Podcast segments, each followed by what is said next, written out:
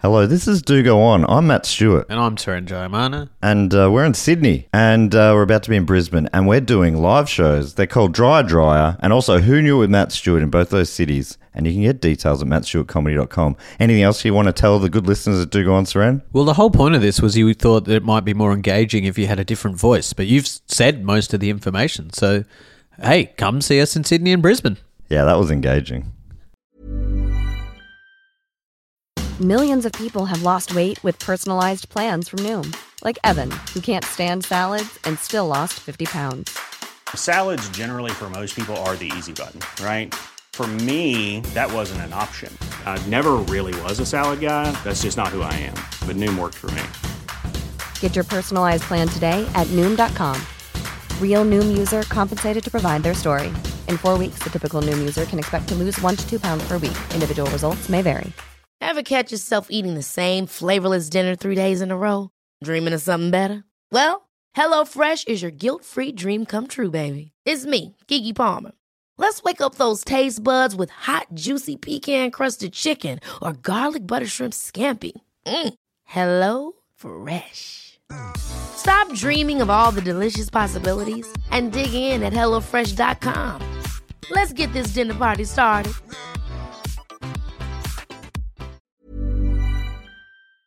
This week's episode of Do Go On was recorded live at Stupid Old Studios. That's right, and not just the audio, but the video, which we streamed live, but you can also catch up on it at sospresents.com. Yep, you can get a season pass and watch f- all four live streams for the price of three. That is an absolute bargain. So that's this week's, uh, last week's, and you can even watch the next two live, including next week's 250th. I was going to say birthday, but we're not that old. 250th episode celebration. That's right, and at the end of all these episodes, uh, we do an extra little bit. Uh, we did a Q&A, we've done a quiz. The one for the We did a 250th, fact finder. that is absolutely right. We And gave our best Pope facts and also facts about spiders, Spiders. and remake films. and one other thing, but we won't tell you what. You have to watch to find out. But next week for the 250th, we'll be having a little birthday or party celebration afterwards uh, with a few live guests videoing in. So if you want to get involved at that, again, it is sospresents.com. But if you want to hear the edited version of the podcast, just keep listening now. Minus dog, because there's dog in the video version. Yeah, that's right. We had a dog break. Little tiny dog. Just wandered onto the stage from nowhere. Wearing a hoodie, it's very cute. You have Yeah, to where did see it come from? I'm we, not sure. We didn't ask enough questions. And where did it go? This podcast is part of the Planet Broadcasting Network. Visit planetbroadcasting.com for more podcasts from our great mates.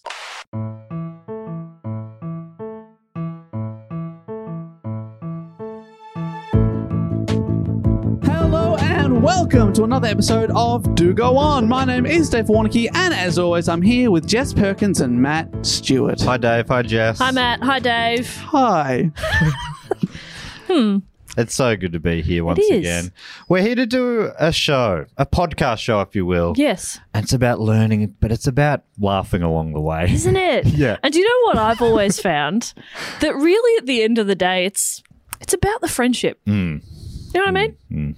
I think that. Dave's about the money, obviously, but um, I'm about the friendship. yeah, I'm about the friendship as well. Yeah. So, yeah, All Dave, aboard the friendship. The friendship train. the friend. I get it. I get what you're saying. I love modes of transport. I love them. Uh, wordplay. It's Yeah. good fun. It is good. It's good fun. Is that a pun? Um, I don't know anymore. How does this show work, though? That's the question on everyone's lips. People are tuning in going, but what the fuck is this? Dave, can you help them out? haven't read any description of this episode at all. well, basically, if you haven't read anything, uh, we take it in turns to report on a topic often suggested by a listener, but not always. And uh, whoever gives the report, they start with a question because the other two people don't actually know what they're going to bang on about. For hours and hours Oh, and I- hours. Mag- yep, yep, yep, yep, yep. And uh, this week I'm ask- asking that question because I'm doing the report. And my question is what object has been sung about by previous report subjects, the Beatles, Rihanna, and Marilyn Monroe? Oh. Um, okay. Happy birthday, Mr. President. Okay. Have they all done that? Well, the Beatles did have a song, Happy Birthday, as well. Oh, yeah. Okay. Uh, Maxwell Silverhammer. Yes. The topic today is bang bang. Sergeant Pepper's Lonely Hearts Club yes, Band. they've all, all famously sang about that club band. Can we have a clue? Uh, another previous topic that it relates to is James Bond. Oh, That was one of the titles. ah, money penny. My, the Revenge of Money Penny, that famous James Bond film. Diamond. Yes. Oh. what? Jess wins again. So obviously, if, uh, if you don't know, Beatles sang "Lucy in the Sky with Diamonds," Rihanna sang "Diamonds," Uh-huh. and Marilyn Monroe sang "Diamonds are a girl's best friend." yeah. So this My uh, best friend is Christy. this week's topic is based. Let's all say our best friend. Hi, Tom. oh. um, I genuinely don't have a best friend. Oh. Ah. I didn't know my friend Tom is watching. When I, I've said that, I'm sure I've said this before. When I was a kid, my mum told me it's stupid to rank your friends. it is pretty stupid, Yeah. yeah. So I've never done But it is important to name your precious gems. Yes. no, rank your precious gems. I got diamond, ruby, sapphire, Yeah. That's your top three. amethyst, Yep. the big four. Um, Yep. Okay. Don't Uh, ask me for a fifth. so th- this topic was suggested to. I was halfway through writing another report, which I'll do down the track, uh, and then I was chatting to my dad, and he suggested this topic, diamonds, and so that's what I'm going to be doing that day. So it was suggested by a listener, Yep. me old man. Would he be your best friend? Oh, he's one of my very good friends. Yeah. Yes. One of your first friends. You wouldn't even say one of my best, one of my good friends. I'd like to introduce you to a good friend, my, My dad. Well, it's funny. I mean, you know, I don't. It's funny how I sort of you don't necessarily think of parents, Parents as as friends, friends, no. but I mean, yeah, sure. When I was in high school, and some uh, girls I went to school would be, would be like, "Oh, my mum's my best friend," and I asked my mum, I was like, "Are we best friends?" And she was like, "I'm not your friend." She's like, "I'm your mum." And I was Yeah. like, "Fuck yeah, mum! Way to assert boundaries." You know, even now, I'm like, "Want to go shopping?" She's like, "No, no, I'm kidding. We're friends now." Yeah, no, I think. Uh, what is a diamond? what is a diamond? According to dictionary.com, this is my favorite like um, padding of a report. You see someone doing a talk somewhere and you're like, oh, they got nothing. Yeah, the Cambridge Dictionary defines diamond as. Uh, Dictionary.com calls it a precious stone consisting of a clear and colorless crystalline form of pure carbon, the hardest naturally occurring substance. I didn't know that.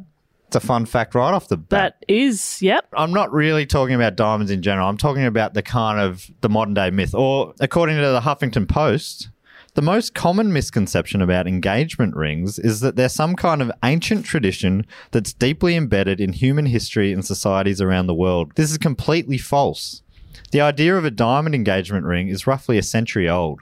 Guess who invented the concept? Not surprisingly, it's the same people who mined the diamonds the De Beers Diamond Syndicate.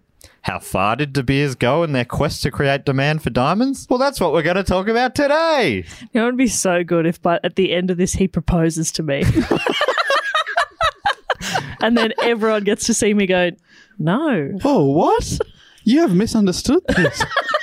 we are acquaintances. Yeah, well, I didn't even list you on the best friends list. Well, um, Wouldn't that be funny, Matt? Wouldn't that be hilarious? That's just going.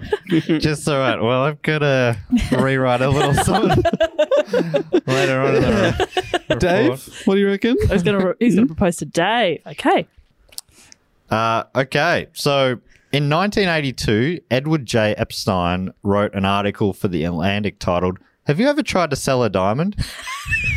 in it, he talks about how the De Beers Group helped create the modern value of diamonds, and it's pro- it's a lot of the articles that are still being written about it today go back to this. He's sort of like the investigative journalist who broke this open a little bit. But it's funny, it was before we were born, well, before you were born. I've lived forever, but um, it's an article, you know, it's nearly 40 years old, that article, but still, I don't think it's really gotten through. I, I was unaware of all this. I assumed diamonds were valuable, and I thought them as engagement rings was an older thing than this. But anyway, in it, in the article, which is quite a lengthy one, uh, linked in the show notes, obviously. He writes about what he calls the diamond invention, saying that, quote, the creation of the idea that diamonds are rare and valuable and are essential as signs of esteem is a relatively recent development in the history of the diamond trade. Till the late 19th century, diamonds were found only in a few riverbeds in India and in the jungles of Brazil, and the entire world production of gem diamonds amounted to a few pounds a year. feels like that should make them more valuable. Well, that I mean, that's that's when they were genuinely valuable. Oh, okay, right, Yeah. right, right. I was going to say, I thought that no one gave a shit about them. There's only like four of them. Who cares? There's only four of them. Well, that but at that point, it wasn't to get engaged. You got to give a diamond Hmm. ring 'cause ring because I mean, Yeah. you you know normal people couldn't do that. Uh, then in 1866, the Eureka diamond, a 21.25 carat rough diamond, was found by the 15 year old Erasmus Jacobs, the son of a farmer. This became Africa's first authenticated diamond near the Orange River. According to the De Beers website, Erasmus gave the shiny pebble to his sisters as a plaything. Later, his mother gave it to a neighbor. The Eureka diamond is now exhibited at the Kimberley Mine Museum. Wow. You'd love to go back and tell that kid he found it's not a shiny pebble, Yeah. you idiot. Erasmus is also That's incredible. fantastic. Thank you. name. Yes, I mean- Erasmus is amazing. It does sound like a myth story. Like you have like someone with an amazing name Yeah. finding something, Yeah. not caring about it. Yeah. The website also mentions that in 1869, a nice year, the star of South Africa, an 83.5 carat rough diamond, was discovered by a Greeker herdsman. It triggered the first diamond rush. Ooh. The diamond was sold for 500 sheep, 10 head of cattle, and a horse. It is now in London's Natural History Museum. Isn't that weird that a precious thing found in Africa is in an English museum? It's probably one of the only things I've got though. Yeah, yeah, yeah. They haven't. And I'm sure it was like a gift from Pillaged Africa, the you know? world. Yeah, yeah, yeah. Africa were like, here, you take it. You need it. Yeah, I don't go into that too much, but geez, this is all the backdrop of all this is a lot of cruelty.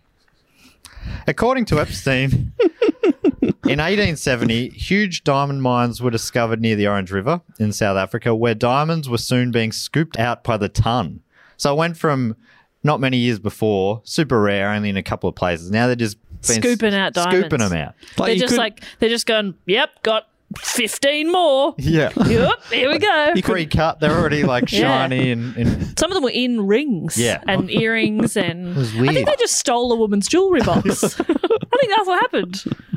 Uh, it goes on. The British financiers who had organised the South African mines quickly realised that their investment was endangered. Diamonds had little intrinsic value, and their price depended almost entirely on their scarcity. The financiers feared that when new mines were developed in South Africa, diamonds would become at best only semi precious gems. Yuck. Oh, Yeah. Suddenly they look a lot less attractive. yeah. Oh.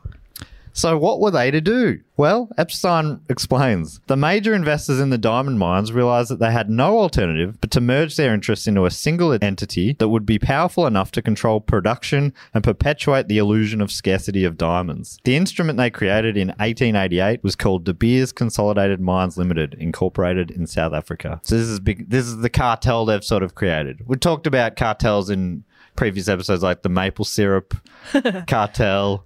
Uh, you know, OPEC's a big oil version of this, but uh, I had no idea that the same happened in, in the diamond Yeah. world. I really did just think they were valuable. Yeah. I, haven't- I can't say I've thought a lot about diamonds. That that's one of those things. If you probably, if anyone spent any time thinking about it, they probably realize. But it's just one of those things that's in the background. Yeah. You know, I've had friends who've got married. I'm sure they all, nearly all of them, bought a diamond Yeah. for their partner because that's just what you do, and that's just really, as we'll find out, is just great marketing. Uh, the De Beers website puts it in much less conniving terms than that, of course. Writing of 1888, Cecil Rhodes and Barney Bernardo, fantastic name. Get out. I don't mention him again, but Cecil what a name! Rhodes? Cecil, Cecil Rhodes and, And- Barney Bernardo. Barney Bernardo. It's Barney- so close, close to Barney Banana, the old ice cream. I should have Barney looked into Bernardo. him more. Ban- Barney Bernardo. What Do a we great know? name. So he doesn't come back. No, I don't he- talk about him anymore. That's one of the best names Barney we've Bernardo. ever I had. think that is one of the great names. Um, yeah, I and don't know Ce- what I was Cecil thinking. Rhodes, that's a famous dude as Yeah, well. I'll right? talk Was about that him the Rhodes more. Scholarship is Yes. named after him. Yeah, uh, I'll talk about that in a couple of paragraphs, Dave. Buddy, hold Yeah. your horses. Jesus. Oh, sorry, Settle the down. Bernardo Scholarship. Well, we all want one of those. The Barney Bernardo School of Ice Creamery. Is that when he started? Yes. Yeah, thought so. Good on him. So this is from the De Beers website. Cecil Rhodes and Barney Bernardo, who had been running two competing diamond operations, decided to join forces and consolidate their companies. De Beers Consolidated Mines Limited was established on the 12th of March. Cecil Rhodes was named chairman and continued in his role until 1902. So Cecil Rhodes is a figure that looms large over this period in South Africa. According to the BBC, Rhodes was an imperialist, businessman, and politician who played a dominant role in southern Africa in the late 19th century, driving the annexation of vast swathes of land. Cool. He was born the son of a vicar in Bishop's Stortford, Hertfordshire, in 1853, and dogged by ill health as a child. He first came to Africa where the climate was deemed better for him, aged 17. He grew cotton in Natal, but moved into diamond mining, gradually outwitting his rivals to become the dominant force in the trade. Uh, as well as founding De Beers, both southern Rhodesia, now Zimbabwe, and northern Rhodesia, now Zambia, were named after him. Ah, there you go. I never put that together. Yeah, That's okay. obviously why the names were changed back because it's like a weird thing to exist. And like Dave said, Rhodes scholarships, which allow overseas students to study at Oxford University, are also named after him. Rhodes scholars include three men who would go on to become Australian prime ministers. Any you want to have a guess? Tony Abbott. Yes, he's Unbelievable. one. Get out. Yep. I thought that was a very funny joke answer. I was Uh, like, Yeah, I think- I know he's actually uh, quite educated. Uh, really? the other two, Malcolm? Bob Hawke and Malcolm Turnbull. Yeah. Oh, fuck, so that's two very recent ones, and Bob Hawke wasn't that long ago either. No, Bob Hawke, when he was over there on that, that's when he famously set the Guinness World Record for sculling beer. Ah, yes, our prime minister. There's also uh, maybe the most famous of all Rhodes scholars, uh, ex-US President Bill Clinton. Ah, right, okay. According to the BBC, Rhodes detractors see him as a racist and one of the people who helped prepare the way for apartheid by working to alter laws on voting and land ownership. I think it would be hard to argue against those calling Rhodes a racist. Uh, In the same article that they say Rhodes detractors, like uh, they also they go on to say in the same article talking of white people, I contend that we are the first race in the world, and the more th- of the world we inhabit, the better it is for the human race. Oh, strong disagree. Well, you can As a s- white person. well, you can see how detractors would take that out of context I mean, uh, and make him seem like a racist. Sure. He's like just saying that white people were here first. Uh, Which and is we're com- better. completely untrue. yeah, Yeah, like all of that is like, same. wait, what? And the more we spread ourselves out and take over everything, the better we'll all be. He- he- no. famously had this dream of Africa, um, you being able to get a train from the south to the north without ever leaving British soil. oh, yuck. That was his dream, and that was what he, one of his life ambitions was to make that happen. Yeah. it Did you just want to sucks. get like cl- claim a train tracks width the whole way up? Yeah, that'll do. That'll do the trick. Yeah, he's like minimum. Yeah, minimum. Yeah. the train is just covered in the Union Jack. Yeah, It's British. Get It's it? fine. Get okay. it? yeah, he was a real subtle guy. Um, unsurprisingly, De Beers distances itself from its founder, saying this is from its website. Although Rhodes is part of our early history, he does not represent our company uh, that we are today. While we cannot rewrite history, we can bear the responsibility of history to build a better legacy, and we put tremendous resource and energy behind this every day. We are very proud of the fact that Cecil Rhodes would not recognize the De Beers of today. According to encyclopedia.com, Rhodes, who died in 1902, never managed to make a successful diamond cartel to corner the world market for the gemstones. Hmm. So he, s- he started up, he was around for the first couple of decades or decade and a half. But then he died in 1902, and that was when he obviously he was no longer the chairman after he died. Oh, is that okay. Controversial, but yeah, What? Just because I'm dead? probably some loophole. That Yeah. said, What? Just- Oh, so I can't come to the meetings just because I'm dead. Oh, "Oh, great, Why don't you- all right. Why don't you bring the meetings to me? yeah." I've got a grave. You come to me. One of Someone his carry amb- my body to the meeting. One of his ambitions was to, that everywhere from his grave to the afterlife would be British soil.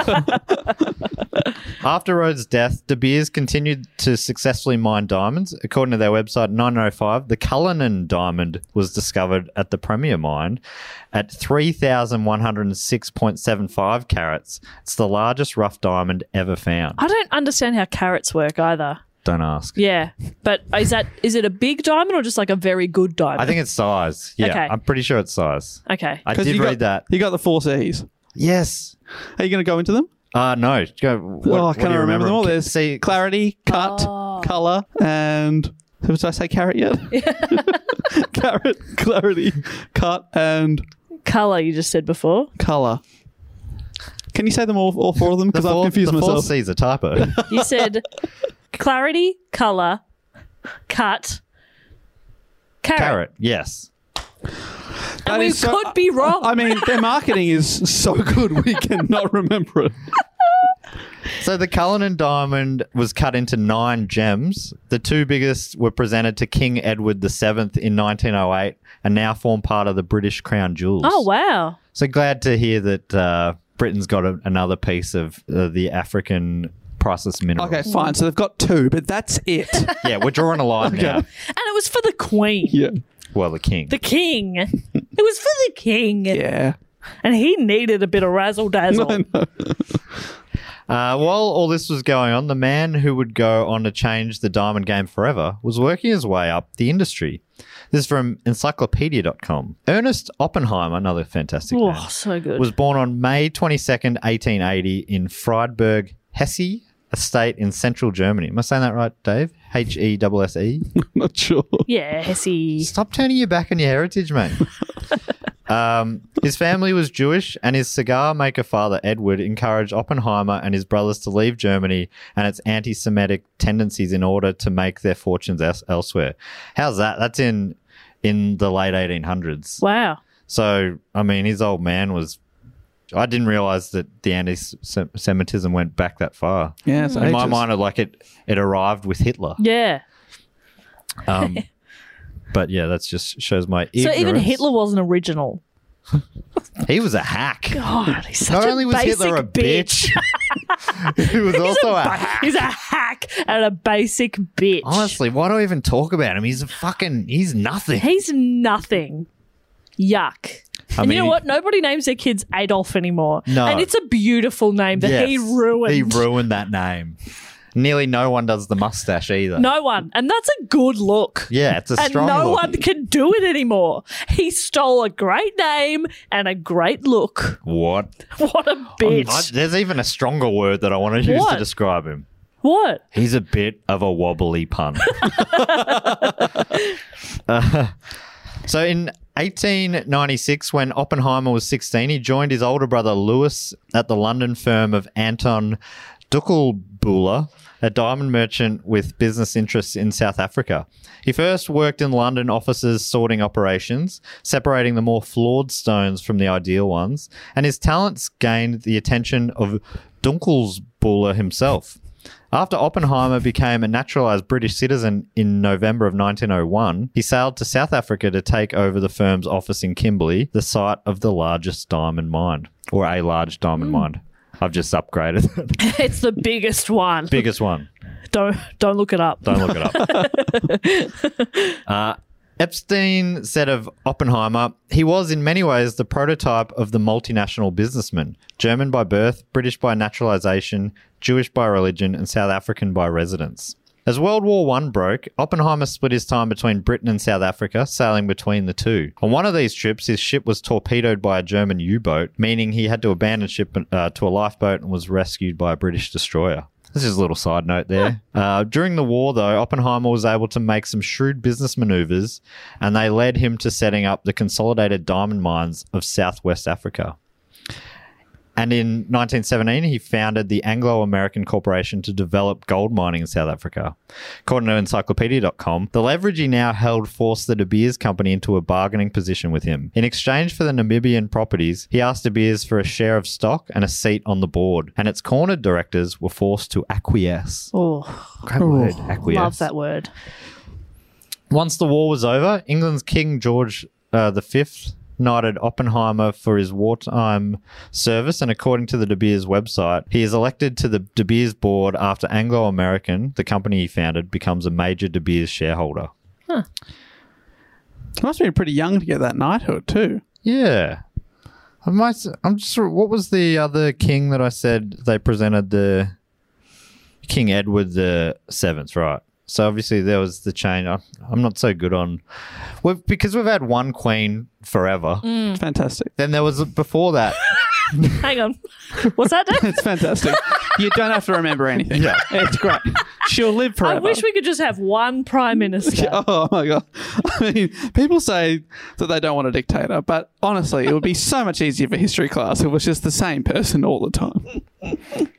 That would be good. But yeah, you're right. We've had the Queen for so long. We. Yeah, so I, it just tripped me up. Though I'm like, wait, have I given him the wrong number? But it was Edward the Seventh. Now it's George the Fifth. So Then George the Sixth, then Edward the Eighth, really quickly, and then right, no, the other way around. Edward, George the Fifth, Edward the Eighth, then George which one's the got Sixth. Yes. Pierce?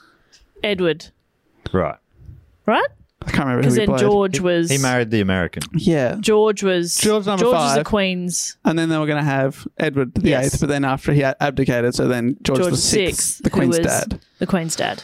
I want. I'd Bertie. love to do an episode one day that just is like a, a short guide to all of them from the beginning to the end. You- We just go through all the monarchs of England. Right. Would you, you reckon you'd be able to get it through that in an hour and a half? Or so? That'd be like a four episode special. Yeah. We could do it. I think that Coming this Blocktober. Oof. interesting. History of the Shock or not. British monarchs. De Beers started taking control of the world diamond trade, according to Epstein. At its height, it not only either directly owned or controlled the diamond mines in southern Africa, but also owned diamond trading companies in England, Portugal, Israel, Belgium, Holland, and Switzerland. so is he a like billionaire? Yes, I Okay. would assume so, yeah. They're doing pretty well. Uh, De Beers proved Like to be. he's not. He doesn't have to think about adding avocado. no, he'd say yeah. He'd say, yeah, absolutely. Yeah. Guac for all. I don't thanks. even think they'd offer. They'd just uh, assume. Yeah. Right. Okay. Wow. That wealthy. he walks into a restaurant, they bring him one of everything. Yeah. He, Just in and case. he can afford it. he doesn't add things on. He goes, "Uh, I'll have everything minus the anchovies. I want Yeah. everything, but I don't want this, this, and this. Yeah. Love that. Just that's quicker. what a baller move. It's also very wasteful. Oh yeah. It's weird when rich people are wasteful. You're like, huh. I would have thought they'd care about stuff and the you know the greater good of humanity. Yeah, it is weird. weird. When billionaires waste stuff. Damn right. Uh, De Beers. Epstein goes on. De Beers proved to be the most successful cartel arrangement in the annals of modern commerce. While other commodities such as gold, silver, copper, rubber, and grains fluctuated wildly in response to economic conditions, Rubber's the shittest one, isn't it? Diamonds have continued, with very few exceptions, to advance upward in price every year since the Depression. So, so far, we've talked about how De Beers was able to basically control the supply of diamonds. But probably here's where it gets a little more interesting. This is how they started to be able to manipulate demand as well. Oh. According to Epstein, in Europe, where diamond prices had collapsed during the Depression, there seemed little possibility of restoring public confidence in diamonds. In Germany, Austria, Italy, and Spain, the notion of giving a diamond ring to commemorate an engagement had never taken hold. In England and France, diamonds were still presumed to be jewels for aristocrats rather than the masses. Furthermore, Europe was on the verge of war, and there seemed little possibility of expanding diamond sales. This left the United States as the only real market for De Beers diamonds. In fact, in 1938, some three quarters of all the cartel's diamonds were sold for engagement rings in the United States. Most of these stones, however, were smaller and of poorer quality than those bought in Europe, and had an average price of $80 apiece. So before this, would they? I, I'm trying to think of like olden day movies, and I'm trying to picture them wearing wedding rings. Did they give engagement rings at all, or did? Well, um, I mentioned it somewhere coming up, but uh, apparently it, it, rings were a thing, but Yeah. only about 10% were diamond rings Yeah. Right. Okay. in America at that point. Yeah. Uh, less and non existent in other countries. Yeah. Yeah. Um, Oppenheimer and the bankers believed that an advertising campaign could persuade Americans to buy more expensive diamonds. And they were right. so in September of 1938, Ernest's son, 29 year old Harry Oppenheimer, headed to New York City to meet with a leading ad agency, NW Ayer, or Ayer.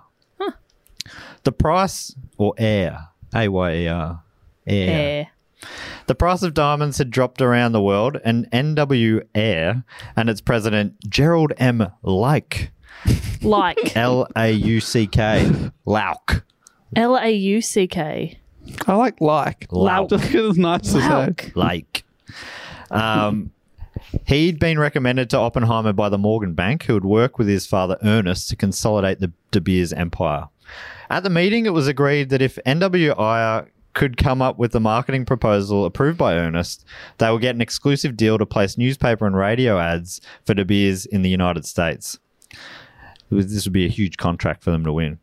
To prepare for the pitch, Lauk needed to undertake extensive research, which Oppenheimer agreed to fund. NWI's research found that maybe I should just call it NWA because I'm struggling with the AYA. AYA. Love that. NWA, that doesn't stand for anything else. So that should be fine. There's no other. NWAYA. It won't be confusing. Oh, All right, I'll so just- is Ice Cube involved now? Or NWIR's research found that since the end of World War One, there'd been a sharp decline in diamond sales in America. So it was already pretty low, and it declined further. Funnily enough, around the time of the war and the Great Depression. oh, that's interesting. So people weren't buying up big. It's funny, it did, and it's Lame. almost like the, this diamond cartel doesn't have people's best interests in heart. Hey, you know you're battling right now, but what do you have to do? Buy a diamond. I know you can't afford food, but maybe you could save up for a diamond. was that the original slogan? Yeah, That'd be pretty good. I you can't mean, have you know, Ah, food. no bad ideas. We're just spitballing. We're Yeah, spitballing. all right, all right. It's basically saying, well, do you actually love them? Oh, I'm so sorry. I didn't All right, I realize thought it you was- hated I your thought wife. it was real love, but if it isn't, then Oh, no, by all means, buy bread. yeah, just just pay for rent and food. Oh my god. If you hate her, I guess, sure. I mean, I think she deserves better. I don't think she'd like a bread ring. Oh, yuck. Oh, yummy. Is that a possibility? Uh, you'd have you'd eat it all and then it'd be gone. That's just a bagel, isn't it? and I'm in. An NWA memo from the time concluded that the state of the diamond market was quote the result of the economy, changes in social attitudes, and the promotion of competitive luxuries. Competitive luxuries is fun. Epstein writes that while they couldn't do much about the state of the economy, NWA suggested that through a well orchestrated advertising and public relations campaign, it could have a significant impact on the social attitudes of the public at large and thereby channel American spending towards larger and more expensive diamonds instead of these competitive luxuries. Is that bread? yeah, competitive luxuries. Heat. oh, come on. Fire. Oh, la di da. Running the heater. Bowls of mush.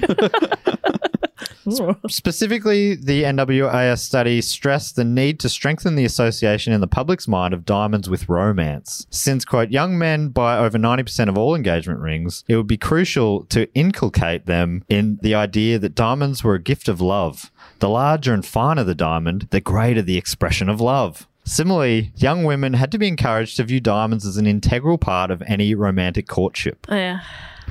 This is so evil and so genius. Yeah. oh my Yeah, God. yeah. Knowing how successful it will be. Because I've never Oh. thought about it, but yeah, that it's it's absolutely worked. just a little a little team of creatives came up with this idea and it yeah just changed it's wild according to the bbc prior to the 1930s presenting a woman with a diamond engagement ring was not the norm even on the eve of world war ii a mere 10% of engagement rings contained diamonds Okay, so, there were engagement rings. They just weren't what we picture them to be now. See, but 10%. See, you're in the minority. You'd open up the diamond and go, oh, oh diamond. All right. Okay. Suppose we'll get married. Yeah, I guess. Yes. Um, Hmm. Is there like, do you have a return policy? or, So, well, does this come with a receipt? yeah. committed to this one are Yeah. you I'd really prefer just a plain band like all my friends have. a bread ring please Is- a is bagel, this edible please. or- I'm very hungry. According to the New York Times, NWA conducted extensive surveys of consu- and consumer attitudes and found that most Americans thought diamonds were a luxury for the ultra wealthy. Women wanted their men to spend money on a washing machine or a new car, anything but an engagement Fuck, ring. I'd take either of Oh. those actually. Can't fit it on a ring, though. Trying to drag a washing machine around. Who's got a load of whites? it was considered just absolutely money down the drain. it is. Which, I mean, it, they were right in considering Yeah. that, I guess. They placed a series of magazine ads featuring reproductions of famous paintings by such artists as Picasso and Dali to convey the idea that diamonds, like paintings, were unique works of art. I think they might have even got, um, maybe Dali did an original one, but some were original and some were just reproductions of famous paintings. According to NWA, a new type of art was devised. And a new color, diamond blue, was created and used in these campaigns. Diamond blue. Yeah. It's its own color. Yeah. So you know that color we all know, diamond blue. They came up with that. Yes, we all know diamond blue, do we not? Yeah. Yeah. The relatively new medium of film was also utilized, like you were talking about before. Movie stars were given diamonds. They got the press to report stories that stressed the size of diamonds celebrities gave their loved ones. They also got fashion designers to talk up the trend towards diamonds. So they were, they were basically they were doing Wow. product placement in a big way. And it sounds like they were, you know, they were early, at least early adopters, but maybe even helped introduce the idea of the bigger the stars they go, here's a big diamond to wear on the red carpet. Yeah. They do that, which is now a big part of every red carpet thing, Yep. which is fun. It is fun. Isn't it fun? I love Who are it. you wearing? De Beers. According to Epstein, the Aya plan also envisaged, envisaged using the British royal family to help foster the romantic allure of diamonds. An Aya memo at the time said, Since Great Britain has such an important interest in the diamond industry, the royal couple could be of tremendous assistance to the British industry by wearing diamonds rather than other jewels. Queen Elizabeth later went on a well publicized trip to several South African diamond mines and she accepted a diamond from Oppenheimer. So even she was in the cat, you know, the product placement biz. Far out. The strategies quickly bore fruit. And by 1941, NWI was able to report to De Beers that the sale of diamonds had increased by 55% in the United States since 1938. So three years later. 55%. Yeah. Far out. Now we're now into war times. I mean, I don't think America's quite joined the war yet, but which I think is part of the reason why they uh, were looking at America rather than uh, other places like in Europe and, and whatnot. Right. Because basically the rest of the world was at war. but these Americans uh, living it up with their diamonds. Uh, according to NWIA, uh, this can I think I've said it differently every time, but that's okay. all right. People have come to expect that sort of variety and creativity from me. Mm. According to NWAI, this campaign had required the cons- AIR. Ay, ay, ah. the campaign had required the conception of a new form of advertising. This is them talking about their own Yeah. creation. Uh, the conception of a new form of advertising, which has been widely imitated ever since. There was no direct sale to be made. There was no brand name to be impressed on the public mind. There was simply an idea, the eternal emotional value surrounding the diamond. You see, you do see that now. Like industries will, you see milk ads now rather than ads for Yeah. particular Like, or brands. like buy it. Avocados. Yeah. It's not one brand. It's Yeah, just so- the idea of it. Is, and Get is some that, pork on your fork. yeah, is you know. that like the like the meat board I've just paid for that ad? Yeah, but I think part of the reason that- I haven't got this written down, but I read somewhere that part of the reason for this was they weren't allowed to because of a conflict of interest or something. They weren't able to directly market it as themselves early um, because they owned too much of a share of the business or something like that. But anyway, they got around it pretty well. Very well. Because it just meant, I mean, if if people wanted diamonds, they were buying De Beers diamonds because they had a monopoly. Yeah, if you have the basically. monopoly, you don't have to say the brand name. You just Yeah. say the product, and then people go, "Well, this, I'm not being sold to by a marketing firm here. They just it's just th- the diamond itself." Yeah. Yeah. I mean, how could that be wrong? Yeah, Why would the diamond lie to me? uh, but you know, I've seen a lot of older ads that do say De Beers at the bottom as well, so uh, not 100 percent sure about that. But basically, it's the it's just that's a little detail at the bottom. The main ad is buy diamonds. Diamonds are love, don't you love? You a robot? Yeah. Oh, If you're a robot, this ad isn't for you. Do you not feel? Not only were they successful at intrinsically linking engagement rings and diamonds, they were even able to encourage their buyers to spend much more than they had previously. The bigger the diamond, you see, the bigger the love, the bigger the commitment. And according to the BBC, in the 1930s, at the start of the De Beers campaign, a single month's salary was the suggested ring spend. Yes. They invented that. you still the hear rule that, of thumb. yeah. Which Yeah, is fucked. That's a lot of money. So much money. Oh, just a twelfth of your yearly income. Yeah. and is that before tax or after tax? Well, they don't specify that in the ads. Oh, Come on, But there are there's a heap of different. I think I mentioned a few of them a bit later when they up it to two months. They just arbitrarily decades later they go, they start saying in their ads two months salary. You know what I'm talking That stresses me out too because I have stuff that I was given for my 21st nine years ago that I loved at the time, and now I'm like, eh, your taste changes. about. Okay. So if you you spend two months of your salary on a ring, well, you're stuck with that, aren't you? Well, that, that's two months back then. They've now upped it to 48 years 48 salary. years salary. So, most more than normal of working life. So they they'd already increased the percentage of sales. Um, they've got people to buy more expensive ones, Wow. but they were by no means finished. they wanted to further strengthen the link between diamonds and engagement. This next chunk uh, again comes from Epstein's article. In its 1947 strategy plan, the advertising agency strongly emphasized a psychological approach. We are dealing with a problem in mass psychology. We seek to strengthen the tradition of the diamond engagement ring to make it a psychological necessity capable of competing successfully at the retail level with utility goods and services. You don't. Why are you competing with? s- Anyway, um, so There this, was, hang on, there was a line in there about the tradition or something, or the the we want to strengthen the uh, strengthen the tradition of the diamond engagement ring. So yeah, they've built which it- they made up. Yeah, they made so up. it's and now not they're- really a They're tradition so building much, is on it? the tradition they started. wow. That's from a quote from an NWIA memo that they wrote to De Beers. That's Wow. all in their own words.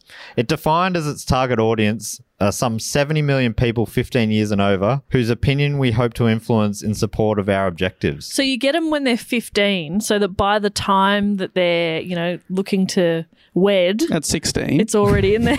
it's We've had already a good there. 12 months on them. Yeah, that's how you get them. And I hope they've saved a month of that salary over the last year. Well, NWIA outlined a subtle program that included arranging for lecturers to visit high schools across the country. Uh, this is a quote from NWIA again. All of these lectures revolve around the diamond engagement ring. You know, important stuff for school kids to learn about. and are reaching thousands of girls in their assemblies, classes, and informal meetings in our leading educational institutions. The agency explained in a, a memo to De Beers the agency had organized in 1946 a weekly service called Hollywood Personalities, which provided 125 leading newspapers with descriptions of the diamonds worn by movie stars. And it continued its efforts to encourage news coverage of celebrities displaying diamond rings as symbols of romantic involvement. In 1947, the agency commissioned a series of portraits of engaged socialites. The ad- idea was to create prestigious role models for the poorer middle class wage earners. The advertising agency explained in its 1948 strategy paper We spread the word of diamonds worn by stars of screen and stage, by wives and daughters of political leaders, by any woman who can make the grocer's wife and the mechanic's sweetheart say, I wish I had what she has. Oh, you suck so much. It's so evil. That's awful. I'd never thought about this. Yeah, I mean, this is. I mean, it just feels like they invented modern marketing, but uh, yeah, it's just wild that they got in so early. Like, it feels like you wouldn't get away with doing it now, but you probably would. I mean, that happened with iPhones and stuff, didn't it? Yeah. You have to. I mean, you have to have a tablet. Yep. This isn't mine. I didn't. I'm not a sucker. Holding Jess's tablet. I'm a sucker. I got a Oh, well, desktop, hey, laptop, hey, iPad. If you're inferring that, fine, but that's not what I was meaning at all. Uh, it was around this time that Francis Garrity, a copywriter at NWAs, came up with a caption for one of their magazine ads. no. You know the the classic one? Get a diamond or fuck off. Diamonds are a girl's best friend. A diamond is forever. Diamonds are Great forever. song. Uh, in the ad, the words are written below a picture of two young newlyweds on their honeymoon. Garrity later recalled the night she came up with the iconic line, saying, as written in the New York Times, she had just finished a series of ads and was headed to bed when she realized that she had forgotten to create a signature line. Exhausted, she said, Dear God, send me a line, and scribbled something on a slip of paper. When she woke up and saw what she had written, she thought it was just okay. A few hours later, she presented her idea at a meeting, and according to her, nobody jumped. Within a year, A Diamond is Forever became the official motto of De Beers. And that came from God. That so, came from God. So you so know it's, got- okay. Diamonds have God's backing. so I'm changing my tune now. Isn't it wild? You know, like I've had so many times where I've been half asleep and I'm like, oh, I did for a joke or something, I'll write it in my phone. Always And the trash. next day I go, the fuck was that? Yeah. What the- It makes It's no never sense. been A Diamond is Forever. Damn it. But give it a year or so and it might be your official slogan. Yes. And also, but I have never asked God to please send me a line. That's what you got to do first. I'll do that next time. Uh, Epstein argues that the slogan is a little misleading, saying, even though diamonds can in fact be shattered, chipped, discolored, or incinerated to ash, the concept of eternity perfectly captured the magical qualities that the advertising agency wanted to attribute to diamonds. I mean, they, but we said at the start that um, they are the hardest naturally occurring substance. Yeah. So, you know, it makes some sense, but yeah, th- they're not I uh, mean- unbreakable. Uh, diamond is forever is better than a diamond is the most is the hardest naturally occurring substance. That is not quite as Honey, romantic. that's so oh romantic. my god! I want that on my finger for the next forty-five years. Like our love. it's the hardest naturally occurring substance. Like my, um, Garrity worked on De Beers ads for a quarter of a century. So she she worked for NWA, but she was assigned to apparently back then copyright women copywriters at ad agencies were assigned to women products. So she got Yeah. Hmm. she was assigned she was one of Pantyhose. two female diamonds, hair work- products. Yes, and she got she got diamonds, and she did it for a quarter of a century. And do you be get the alright. idea that she was just paid like a, a small wage? She Yeah. never really profited. Like Uh, I'd rather be on diamonds than pantyhose or, you know, like pads. pads are forever. cri- we're doing in cricket, cricket brackets. pads. Cricket pads. In brackets, do not use this pad forever. Cannot stress that. enough. Honestly, you have to That would change be a bad business plan for them. pads, it's pads for forever. life. Yeah, yeah. uh, By one, one and done. You got it. You got this. It's not it's not good. Don't That's do not- that. That's not true. I couldn't think of any other women products. Lipstick, I guess. That's boring. Uh, what about a doctor's stethoscope, Jess? Women can be doctors too. Sorry, as the feminist of the pod, I, f- I really felt like I needed to say something. Thank you. Thank you for speaking up. so I le- lent in yeah. and I spoke over you. Thank you for speaking over a woman about women issues. Was that too hard? Uh, so she worked, she worked there for a quarter of a century. Not all of her lines have been as iconic. This, here's another part Oh. as documented by the Times. It's just uh, uh, the Times wrote uh, some of her early copy bordered on the heavy-handed. Here's one of her ads from uh, War Times. It says, Star of Hope. The engagement diamond on her finger is bright as a tear, but not with sadness. Like her eyes, it holds a promise of cool dawns together, of life grown rich and full and tranquil. Its lovely assurance shines through all the hours Is this a of fucking waiting tagline? to kindle with joy and precious meaning at the beginning of their new life to I hate be. I hate that. Someone's got to start praying more. Yeah. For that. That was terrible. I think you need to consult with God a little Yeah. more before you uh, Jeez. submit this Yeah. bullshit. God, God needs a copy editor. Gosh. I, lo- I, lo- I loved it so much. It's as bright as a tear, but not, with not, sadness. not a sad one. Happy tears. Uh, in 1951, NWA wrote it in its annual strategy review the millions of brides and brides to be are subjected to at least two important pressures that work against the diamond engagement ring. Among the more prosperous, there is the sophisticated urge to be different as a means of being smart. The lower income groups would like to show more of the money than they can find in the diamond they can afford. It's like, oh, so some people are showing logic. How do we overcome that? So that to combat that, they wrote, it is essential that these pressures be met with the constant publicity to show that only the diamond is everywhere accepted and recognized as a symbol of betrothal. so you'd be like, Ruby, yuck. Oh, a sapphire engagement ring. What are you, poor? Because that's what you're saying to the world that you're poor. And you're telling your wife that she's an ugly bitch and you hate her. But yeah, okay. Yeah, sure. Hey, many, many blessings to you guys, I guess. Oh, that's fine, yeah. They're like so full on, and then also then they back off like, oh yeah, reverse psychology, I guess. Oh. If you're a loser. Yeah. Oh, Yeah, if you want to be different in a bad way. yeah. Oh, that's um unusual. Yeah, enjoy not having to manually wash your clothes anymore. loser. oh yeah, enjoy being able to get places in your car. Oh yeah? Paying for petrol, huh? Sorry, I've So- got allergies. So they, they knew that their in their mind was we just got to bombard them. But they're saying, "Oi, idiot! The love equals diamond. There's no other way to do it." I think you've just coined the best slogan yet. Hey, Love idiot. equals diamond. Oh, yeah. In brackets, you're an idiot. Don't be an idiot. Don't be dumb. Diamond, diamond equals love. So this is exactly what they did. In the four decades from 1939, they grew their advertising budget from $200,000 a year to $10 million a year. Oh my god. Okay. As with uh, film decades before, they were able to utilize the invention and growing popularity of television in, uh, from the late 40s by organizing actresses and other stars to wear diamonds when they were on screen as well. According to Epstein, they also established the Diamond Information Center that placed a stamp of quasi authority on the flood of historical and news it released. We work hard to keep ourselves known throughout the publishing world as the source of information on diamonds, NWAR commented in a memo to De Beers. So they, you know, they just set up a thing saying, and and they, I mean, that happens all the time now. We were, go- we're a think tank. Um, you know, our name makes it sound like we're independent, but we're just basically s- doing more marketing. But this is now legit news, though. This isn't an ad. This is a press release from a legit. Well, it's from the Diamond Information Center. You know? If you want information, you come to us. From the DIC. Yeah. Dick. you come to Yeah, the dick. without the K, you have to say it differently. Dick. Well, it was a production car. I can't remember what. There was some 80s or 90s. Remember that come up at the end? At the end of Dick. At the end of, I don't know what shows that was on. Yeah.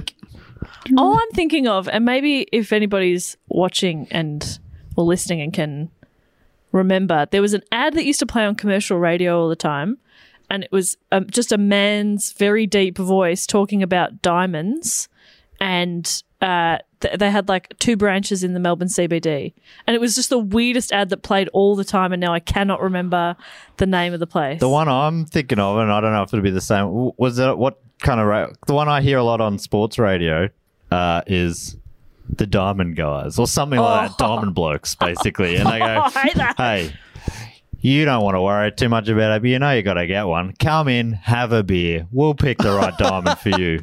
And it plays all the no time. yeah. way. We know you don't give a shit about this stuff because you're a But- bloke. But we know the missile will be pretty pissed if you get it wrong. I'm, Come I'm- in, I have might a be tinny turning it and up a we'll little sort bit. you out. we'll also cut your hair. yeah, all right. Yeah, but like a good cut. You know, We're your one stop shop. Yeah, it's uh, I hate that. I- I'm not saying that's not verbatim. I'm paraphrasing a little bit, but that's the vibe. Yeah, yeah, yeah.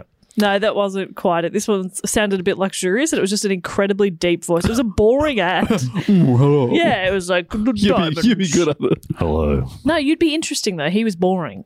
He sounded robotic. Oh, Dave. Oh, come and buy a diamond from me. See, I'm going to that Was shop. that good? Oi, Oi. come and buy a diamond from me. Needy, actually. One- Yeah. 184 Burke Street. I'll see you tomorrow. Be more like Deek. I'll see you tomorrow. I'll be in about ten. Love you. Bye bye. like, is that how you book your appointment? the next day, 26 blokes turn up at 10 a.m. Oh, Oh. this hasn't worked. I'll see you tomorrow. it's like, is he only open tomorrow? so many questions. The mystery. I must find out. It's That's how you it's, get it's 'em a in. good ad. You're talking about it years later. How many diamonds have you bought since you heard that ad? Ah, only one a day. I mean, round it since- up or round it off, round it down. So, yeah, a million dollars worth. Okay. Easily. That's so, actually probably So not what's that, two? two diamonds. Unless you're poor. what are you, poor? No, a million dollars is a month's wage for me. Uh, NWAs now began thinking of exploiting the marketplace's vanity. So they, I mean, they'd exploited all sorts of other things. they Now sort of they've- created a bit of the vanity too, Yeah. and then thought, no, let's exploit that more. Yes. Uh, suggesting the substantial diamond gift can be made a more widely sought symbol of personal and family success, an expression of socio-economic achievement. He's like, what, what are you guys doing okay? You haven't even got a diamond on Oh, her finger yet. Your infant isn't wearing diamonds. Yeah. Are you poor? With this in mind, they committed to, quote, promote the diamond as one material object which can reflect in a very personal way a man's success in life.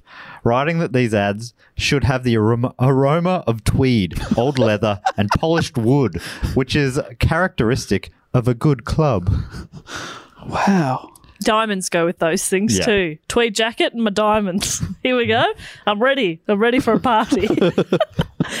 By the end of the 1950s, NWA has noted that since 1939, an entirely new generation of young people has grown to marriageable age. Yep, To this new generation, that's how it a works. diamond ring is considered a necessity to engagements by virtually everyone. So in one generation, Incredible. They'd in fully, uh, they'd fully created the idea that if you get engaged, you buy them a diamond. Wild.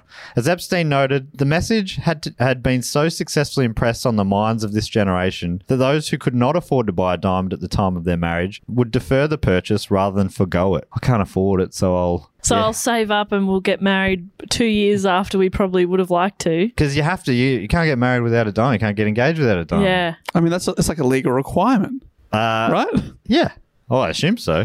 It really, I think it's still there today. I, I'm sure. I haven't asked any of my mates to get married, but I'm sh- I probably didn't pay enough attention. But I'm pretty sure most of them bought diamond engagement. Yeah, for sure. Quality sleep is essential. That's why the Sleep Number Smart Bed is designed for your ever evolving sleep needs. Need a bed that's firmer or softer on either side? Helps you sleep at a comfortable temperature? Sleep Number Smart Beds let you individualize your comfort so you sleep better together. JD Power ranks Sleep Number number 1 in customer satisfaction with mattresses purchased in-store. And now, save 50% on the Sleep Number limited edition Smart Bed for a limited time. For JD Power 2023 award information, visit jdpower.com/awards. Only at a Sleep Number store or sleepnumber.com. This show is brought to you by BetterHelp. I got to get something off my chest. Okay. I ate your last biscuit. I was That has saving them been- for my wedding. That has been stress. that has been stressing me out. I'm so sorry. I feel a lot better to get that off my chest. You know, keeping things bottled up can uh, affect people negatively, and that had been affecting me. And that feel that's a weight off my shoulders. Yeah. It was delicious. I'm not sorry, but I did take the last biscuit. Hit that he was saving for his wedding. I didn't know that. That is upsetting to hear, but I think I'm going to have to get some uh, positive coping skills, learn to set some boundaries. Mm-hmm. Well, maybe you could give BetterHelp a try. It's entirely online, so it's very convenient. It's flexible. You can fit it around your schedule. You just fill out a brief questionnaire and you get matched with a licensed therapist. You too can get it off your chest with BetterHelp. Visit betterhelp.com slash DGO today to get 10% off your first month. That's betterhelp, H-E-L-P dot com slash D-G-O. Having conquered America, De Beers looked to other markets, uh, trying a few without too much success. But Japan was one where they had great success.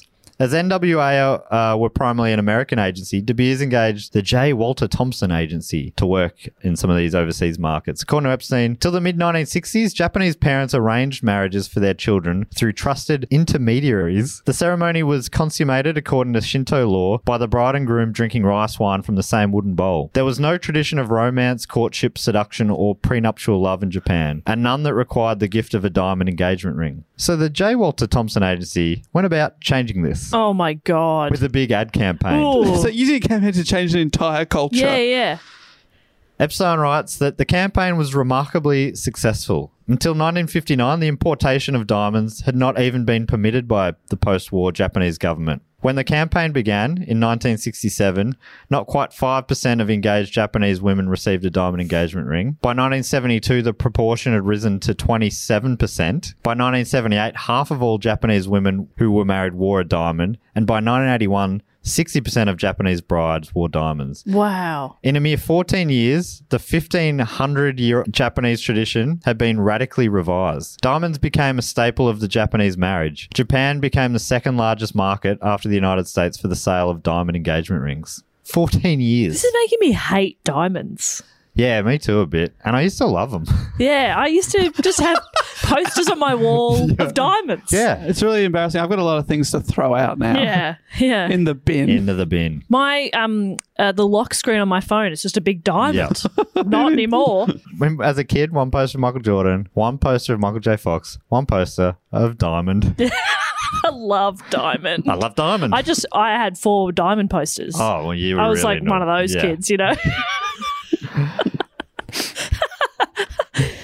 They created a billion dollar a year diamond market in Japan where matrimonial custom had survived feudal revolutions, world wars, industrialization, and even the American occupation. I guess that, that might have been where that small amount of diamond rings came from. The American soldiers were there getting married, maybe. That built up a small, but it never really broke through. And then they just bust it wide open. Wow. I think I mentioned later. I'll mention it later. In the Bit of sizzle? 19, in the 1960s, diamond mines were found in Siberia.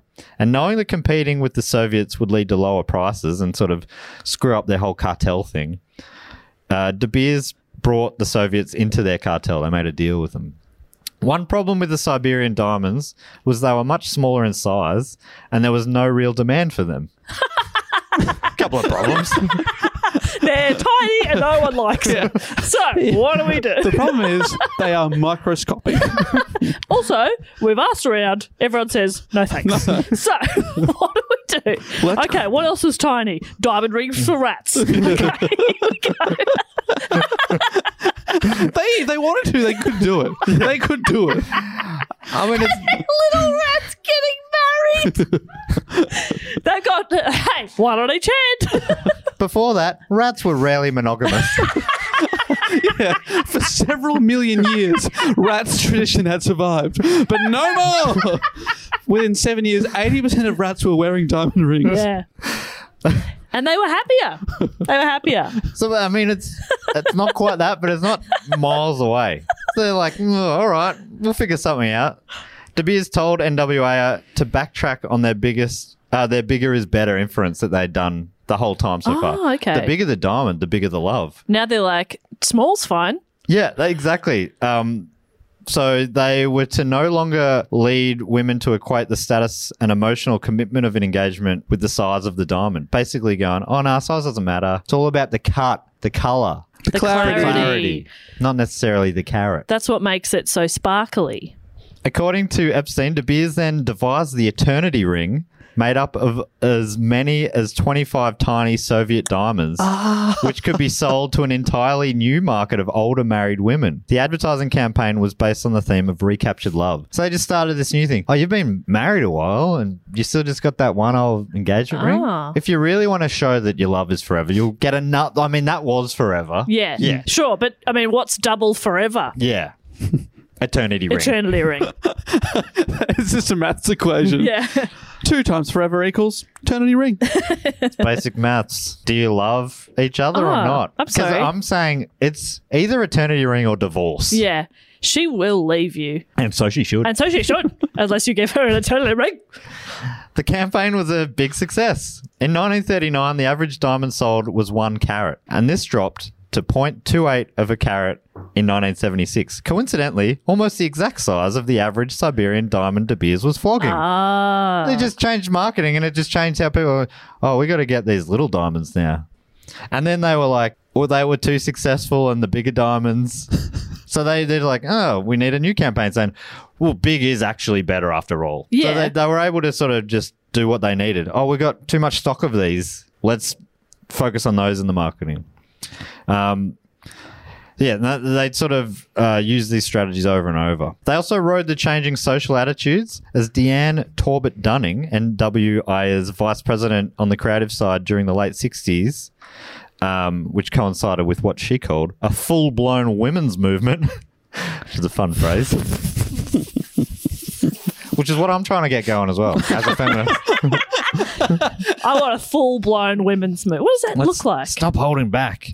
Uh, so she was in charge during that period. She talked to the New York Times in 2013, recalling there was an anti establishment feeling. Whatever my mother had, I don't want.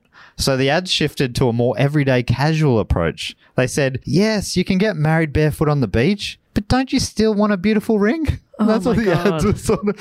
Hey, yeah, definitely. Totally, women's rights. Women's hey, rights, yeah. yes, women are equal, and that you're awesome, and you don't need a man, but you do need a ring. yeah, You still need a you ring. still need a ring yeah, and you probably do still need a man. and a actually, man yes, to get you that ring. yes.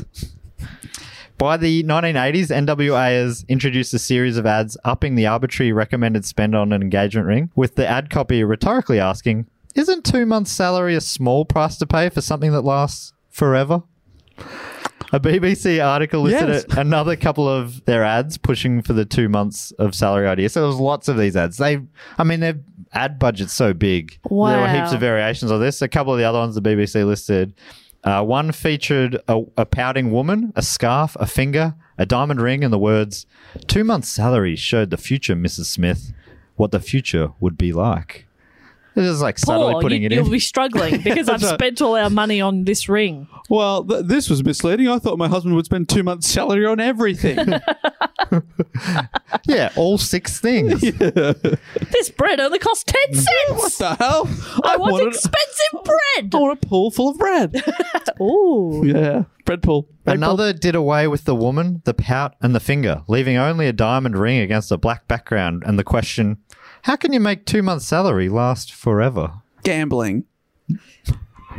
yes. Put it all on Put it red. all on red. many times. Yes. and win. Yeah. Many times. You know what is one of the red suits? What? Diamond. What's the other one? It goes all the way to the top. Heart, Heart, Oh. love, love, Heart plus diamond equals forever. eternity ring. eternity ring. Eternity ring.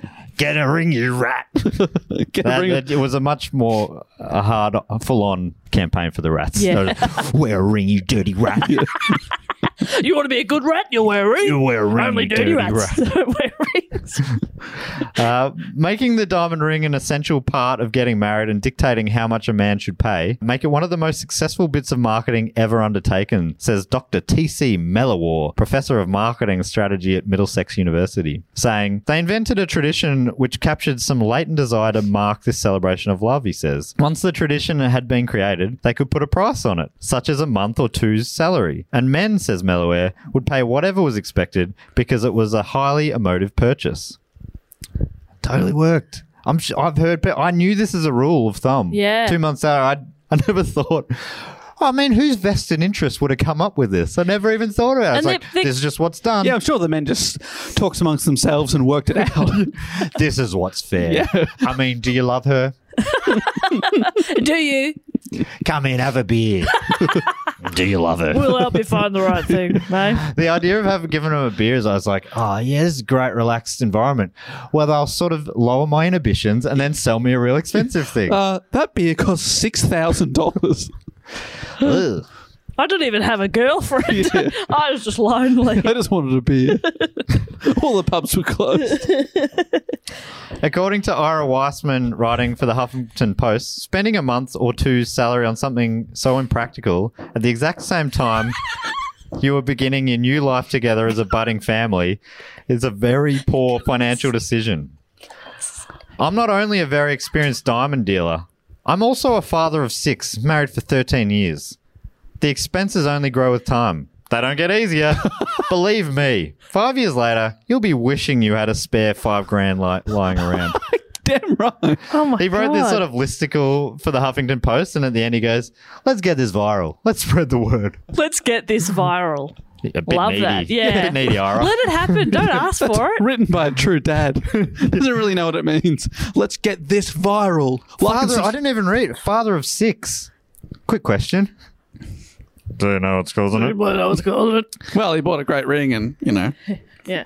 love But just he, never he, stopped. he works in the diamond industry as well and has his whole life, I think, basically. And now he's sort of dedicated it to sort of debunking the diamond myth. Their ad campaigns are seen as some of the most successful of, of all time, but they didn't always work. In the 1980s, they tried a campaign to get women to buy diamonds for men. Makes sense. It would have doubled their potential market. Uh, but it seems this one failed. One magazine ad is headlined, She has a mind of her own. She gave me a diamond. then says in the body, last year she took me to a great little restaurant for my birthday on an island I'd never even heard of. what? Very relatable stuff early. this year she gave me something even more unexpected a diamond. A man's diamond. it finished with, with the catchy sli- slogan Diamonds from a woman to a man. I love that so much. It's really, I mean, I can't believe it didn't work. I Yeah. think I'd prefer to go to an island I've never heard of for dinner. That's amazing. Well, Yeah. that's pretty surprising. but the next year, a man's diamond. What what makes it a man's diamond? Do you think chunkier? I guess it, she just Like gave watches. it to him. It came in a black box. Yeah. I bought uh, some soap uh, recently. It was for men, and it was black. Black soap. man soap. I thought it was funny, Imagine and then I if, bought it- it. but imagine if it had been like pink or something. You couldn't use it. Nah, Couldn't use I it. was That's- sick of using pink soap. That's lady soap. I need black soap. That's why I never drink strawberry Big M's. Yeah. I only drink black Big M. the, the Black darker milk. black milk is all I drink. Are you drinking oil? Oil. Yeah. Man milk. Yeah. If you can get an You know- engine Hey, going, Dave, here's something you might not know. Milk comes from a woman cow. but oil. Do you drink woman cow milk, Dave? Oil comes from a man. Engine. Man engine. comes from my man's engine. Monster truck. I only drink monster truck oil. Uh, the- as long as it's marketed in a black black bottle. Uh, part of the ge- it's not too long to go here. Uh, part of the genius of the Diamond is Forever campaign is that the recipients of them are unlikely to ever try to sell them. They are instead worn or locked away safe as an heirloom because they're like these are this was a symbol of love. I got to Yeah. keep this forever. Also, it's a diamond, so it's worth a lot of money, I assume. Yeah. Because it costs a lot of money. Yeah. So that means it's worth a lot So of money. reselling it would only be more probably. This is an investment. Yes. The diamond industry doesn't want people out there reselling their diamonds, though. So they build this sentimental value into them. As Yuri Friedman wrote for The Atlantic, a diamond that's forever promises endless romance and companionship. But a forever diamond is also one that's not resold. Resold diamonds cause fluctuations in diamond prices, which undermine public confidence in the intrinsic value of diamonds, which doesn't exist. Diamonds that are stowed away in safe deposit boxes or bequeathed to grandchildren don't. Epstein documents many stories of people unsuccessfully trying to resell their diamonds, though. Uh, the best, it seems, you can expect is to resell them for a loss. They're very hard to resell. Wow. Normal, everyday diamond engagement rings and stuff. Even expensive. He tells the story of a woman who bought a $100,000 one and then went back to um, sell it back to Tiffany's a couple of. Couple of years later, ten years later, assuming it probably went up in value, and she wanted to do something else with, it, and they're like, "Oh, I'm sorry, we don't we don't re-buy the diamonds, but it's definitely worth a lot. Go Oh, sell it. Uh, yeah. This other place we can recommend. She went there and they're like, ah, we don't, yeah, we don't want to buy it. Um, we could s- try and sell it for you and and uh, give you a percentage of what we sell it for, but she just couldn't get rid of it. So she ended up just keeping it Wow. they're very hard to sell.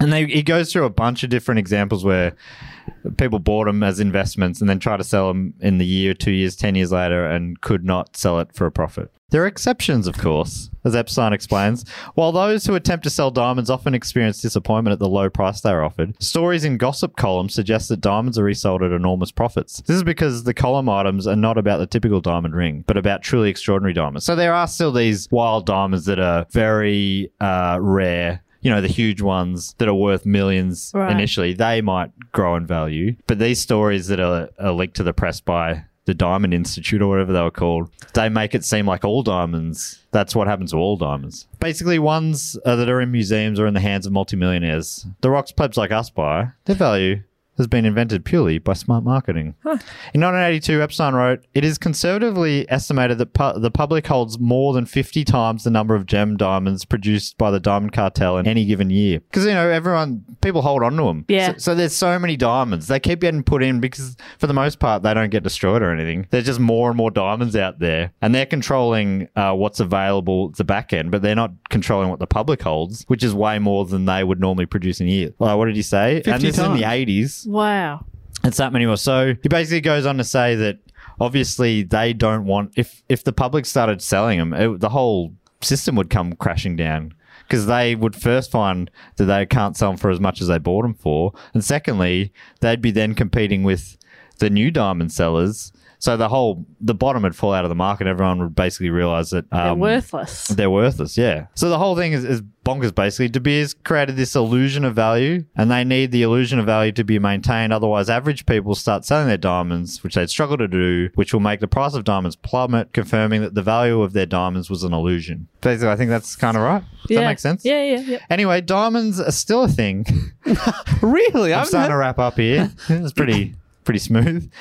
And it looks like new markets are still being found. According to Friedman's 2015 article, the social transformation that took place in Japan in the 70s may be repeating itself today in China, where, according to a recent Citigroup report, which relies on De Beers data, more than 30% of Chinese brides now receive diamond engagement rings. The practice barely existed in the country in the 90s. Now it's up to 30%. Wow, and they have out. like the biggest population, Yes. so you want them on board. That'd be a, yeah, obviously huge. Uh, the same article shows the growth in the USA, which went from 10% to 80% in the 50 years from 1940, basically when they started really ramping up the marketing. 10% to 80%. And in Japan, from 5% up to 60, I said back then, but n- up to 95, it, it kept increasing to 77%. So it's up basically to the same sort of proportion as the States. Wow. Friedman concludes his article saying, De Beers is still a major player in the diamond industry, though it's not as dominant as it once was, and NWA ceased operations in 2002, but the diamond invention lives on. That's ba- that's the end of my report. I had one fun fact to offer you just Well- to see,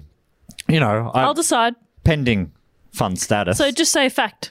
okay. You've got a fact. Here's a fact. According to the Times, the line "A diamond is forever" has appeared in every De Beers engagement ad since 1948. In 1999, two weeks before Miss Garrity, who came up with the line, died at the age of 83, Advertising Age named it the slogan of the century.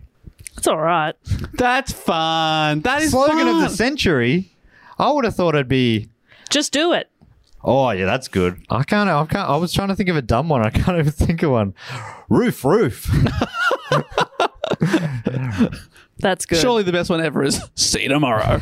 yeah. Come in, have a beer. Buy a diamond. We're blokes. We love diamonds like you. We're just average fellas. Bring your wallet. That's, it. That's actually a pretty good slogan. Don't forget your wallet. yeah, because this is going to cost you a shitload. Honestly, we'll be so mad if you do not pay a lot of money. Please. Please. Lord, we need this. Anyway, thank you, Paul Stewart, for that suggestion. Um, Thank you, Paul. I was yeah, I found it so fascinating, and then but as I went through it, I'm like, is this too dry? I wasn't sure, but anyway, it's a bit, it's a bit of a different report to what we normally do. Yeah, it's cool. It's more I like like it. the in the vein of an old report I did about why do boys wear blue and girls wear pink. And the simile it was the answer was basically marketing made Yeah. it up. Yeah, it's made up. And we're all sheep. yeah. Well, that brings us to everyone's favorite section of the show, the fact quote or question section, which is where one of our fantastic Patreons gets to give us a fact, a quote, or a question, basically just enhancing our brains and our hearts and our minds. It's different from brain Yeah. somehow, souls. Absolutely. And uh, does it not have a little theme song? I think it does. How does it go again? Fact, quote, or question. Never forgets the ding. So the way you can get involved in this, you go to patreon.com slash pod and you sign up on the Sydney Scheinberg Deluxe Memorial Edition, rest in peace, please. Thank you very much, level. And you get to give us a fact, a quote, or a question. We go through about 4 each episode. And, uh, you know, some are facts. You know what they are. Some are quotes. You know what they are. And some are questions. And you know what they are. And Jess, you're running it this week because um, I don't have my computer. But I do. And Have Matt's hopefully, you, computer. I have Matt's computer and I'm holding it ransom till he pays me that five bucks he owes me. hopefully, like me, you haven't read these before you read them, Absolutely not, no. as is tradition. I don't know how to read, so this is going to be a challenge, but I'm going to do my best. This was a tradition uh, first marketed by the NWAs Incorporations. Ayers. yeah. Um, okay, so our first fact quote or question comes from Gary J from the UK. Ah, Gary J from the UK. Hi, Gary. I hope it's Gary. Bradman related. And his uh, title that he's given himself is The Happiest Person Alive. Oh, In brackets, if Matt came through on this on his promise to do the Don report. Oh. I, sh- I probably went early with that promise. I have written half a report, which is the length of almost, or not quite the length of today's report, and I'm about halfway through his life. I will a do it. lot. so- It's, uh, yeah, I've got to either I just it is a, hu- a long episode, or I've got to uh, do some condensing. I vote condensing. okay, well, Gary has asked us a question. His question is Seeing as this podcast and mini network is a big, massive success, and don't be so modest, it is. uh, okay. What opportunities has it given to you because of it that you wouldn't have had the chance to do otherwise? Oh, I suppose number one is the, the live shows that we do or Yes. have done, the tours.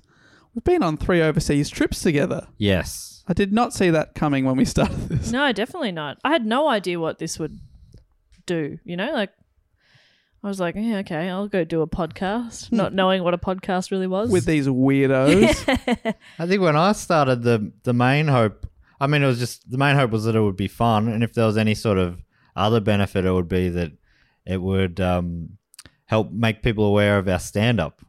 yeah, it was basically to, to use this as a side thing to promote our main thing, which is our other comedy projects.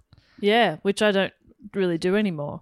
And this became This the is main the main thing. thing. yeah. Yeah, so I think that definitely Gaddy G. My main thing, is- same as Dave, is the the overseas travel. Yeah. Uh, I, can't think never of- would have done a Thailand podcast festival if it wasn't for being involved in this podcast. Yeah, that's for sure. That's right. And yeah, I, I mean, I, I can't think of things. I'm sure there are other things that sort of not so directly come out of it. Maybe it's just raising your profile, for want of a better word. You know, people know you, so they get you to come and do stand up on something. I don't know, but th- directly, it would, yeah, definitely be traveling. I mean, I get a couple more likes on my Instagram photos. Yeah.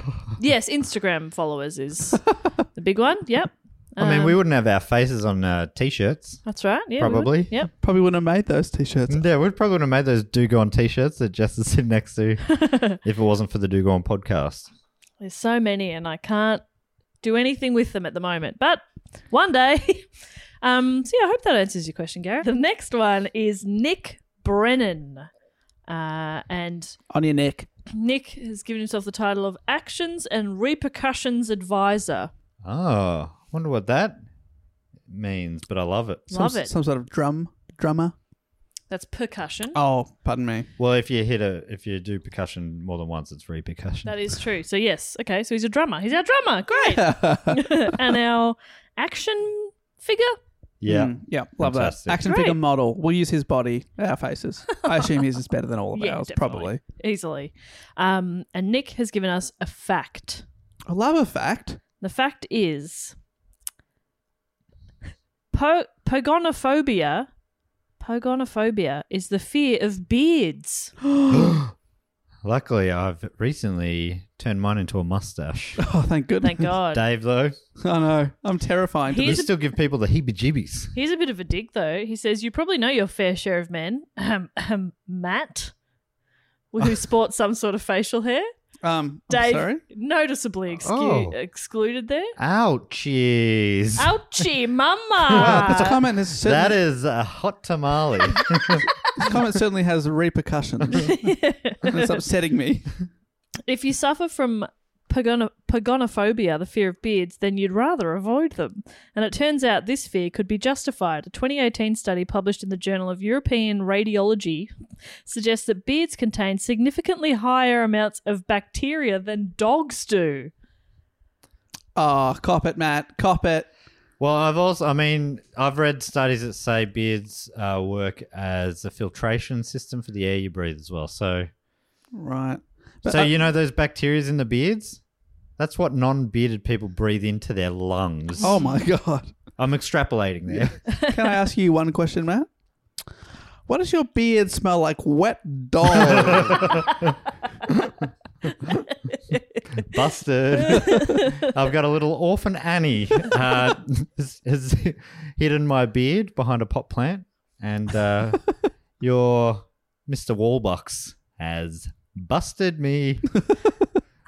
When that fancy shirt, you look like a real Mr. Wallbucks type. Daddy Wallbucks, Thank you. I think, is what he's actually known as, isn't he? Oh, yeah. Daddy Wallbucks. That's hot. Whoop. I'm hoping one of or both of you have seen the movie I Annie. haven't, no. No, I'm not getting any of this. Oh no. My, the only reference I have is you saying, "Why do I smell? Why do I wet?" smell dog? wet dog? Which movie do you like? The recent remake? I haven't seen the recent remake. Okay. I've only seen the eighties or nineties one. right, okay. But I is it which I don't know if, if that's the original or what. It's set in Oh, the yeah. olden days, so I'm assuming it's probably a remake. Yeah. And I mean, it's been a musical for a long time. Right. I don't know. Anyway, thank you very much to Nick. Jay Z uh, sampled it in one of his early hits. Oh yeah. Hard Knock Life. Wet dog. Wet dog. I mean, Why if he does was it smell like smart. wet dog? He's gone on to a pretty big career, but that career would have been even bigger if he sampled Daddy Walbuck saying, Why do I smell a wet dog? I hope I'm remembering that right. So you only know that from me. That's the only thing I get from from is your reference. That's funny. Sometimes it just gets into my head. Yeah, it gets in my head as I well. just think it. Wet your impression dog. of that. Um, moving on to our next fact quote or question. I noticed Sam Cash. Ah, Sam Cash. Thank you, Sam Cash. Cha-ching. Sam Cash has given themselves the title of Special Agent in Charge of Cryptozoological Investigations. Oh, great. Important job. Very important job. We're, uh, yeah, we're fascinated with cryptozoology here. We've, of course, uh, Lizard Man of Skateboard Swamp. and what you got to Butterbeans. remember is the Lizard Man loves butterbeans. so that's that's that's the Skateboard Swamp general store man trying to go for the De Beers Hmm. sort of level marketing. Well, it, it's worked on me because I last week at the shops there was butterbeans on special. I nearly took a photo and sent it to you, man.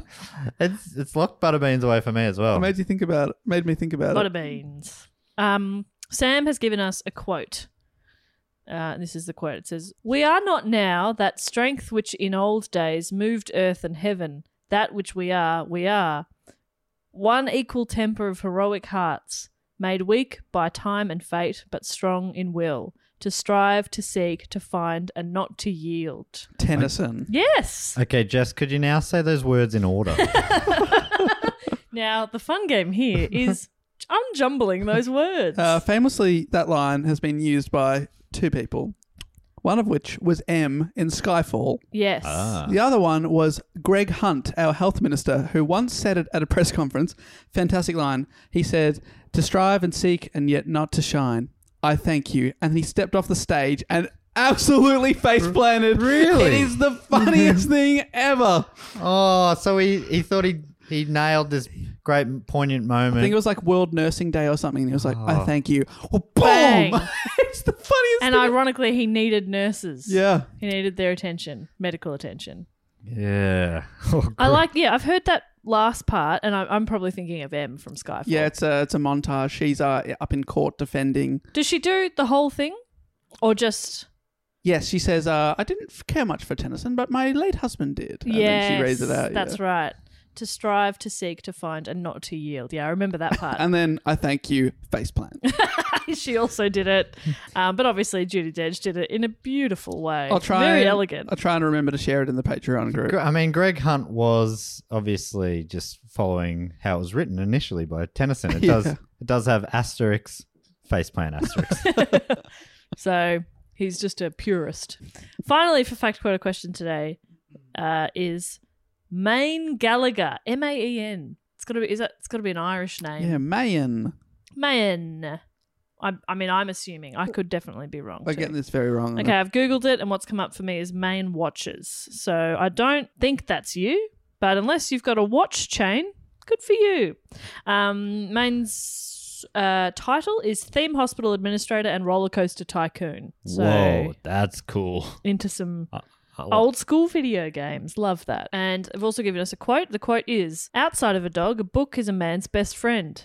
Inside of a dog, it's too dark to read. Is that a Groucho? yes. I remember seeing that on a um, on a bookmark as a kid and going, That's funny. It is very funny. and my friends didn't get it. And I was like, Am I a genius? And that was later confirmed to be true.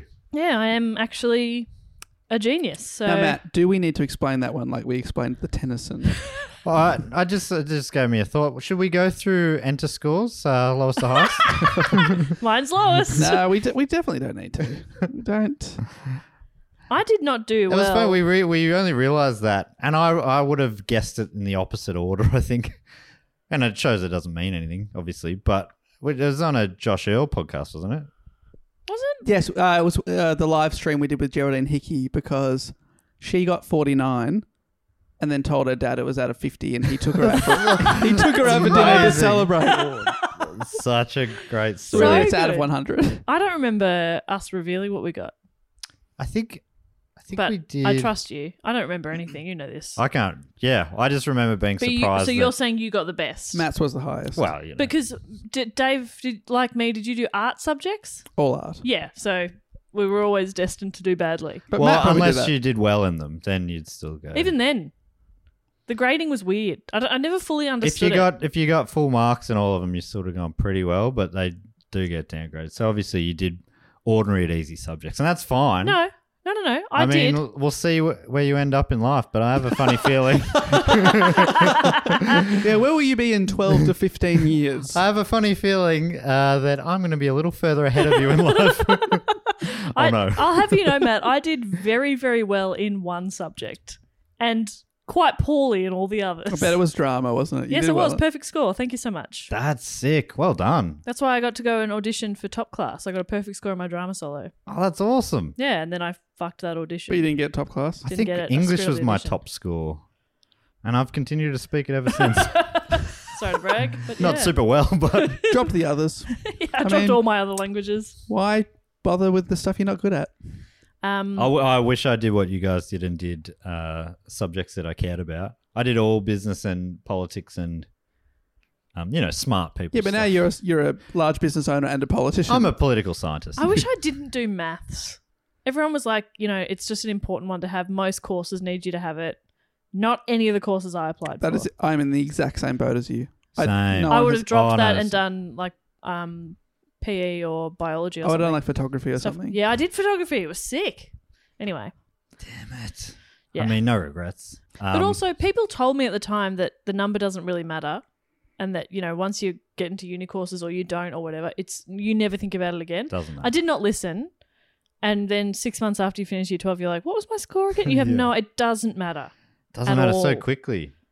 Yeah, in terms of money and all that sort of stuff, my friends that have done the best in, you know, wh- wh- however you rank doing the best, but in business and whatever, they were the guys who didn't do particularly well at school. My brother failed woodwork and he's a carpenter. he failed woodwork. He's Wow. a very good carpenter. Yeah, it's just school's not. It's yeah, it's a like a setup for a certain kind of mind. Yeah. Oh, I failed religious studies and now I'm a cult leader. yeah. So, So, take that. E Hmm? RE created my own teacher. religion. Study that. Divology. Yeah. Peace It, out. it is a bit weird that you sort of like you're 17, 18 and you're just finishing school and you have to decide what your future's going to be. And it's like, that makes no sense. But anyway, we've, we've done our fact quitter question, which of course brings us to everybody's favorite part of the episode where we shout out to some of our beautiful Patreons who support us over at patreon.com forward slash do go on pod. Cool. Before we do that, can I quickly just thank uh, one of our great Patreon supporters who got in contact? Remember Paul Jackby? That's a typo. It's Paul Jacob. There's a K instead of an O. He messaged um, going, Hey, just double checking, was that me? and I'm like, Oh, yeah. that- I think he he misspelled his own name. Yeah, so I, right. it's on him. Yeah. Um, but thank you to Paul. Uh, we hope you still enjoyed your shout out last week, even though you the whole time you're going, Am I? I mean, is there someone from the same town as me with nearly the same name as me, but not quite? that's crazy. That's possible. It was you. But as well as uh, getting a shout out and uh, the Fact Quitter Question Club, you can also sign up to a level where you get uh, three bonus episodes a month now. We are about to record our third for this month. We've already put out a bonus report.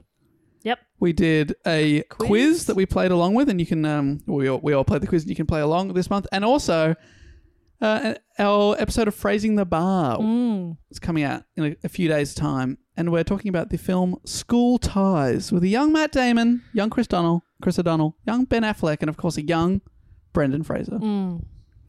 He, I mean, like he's good looking in this, but just the other night I was watching The Mummy, so we're jumping forward quite a few years, and it's like, God, dude, he's so He hot. only got hotter.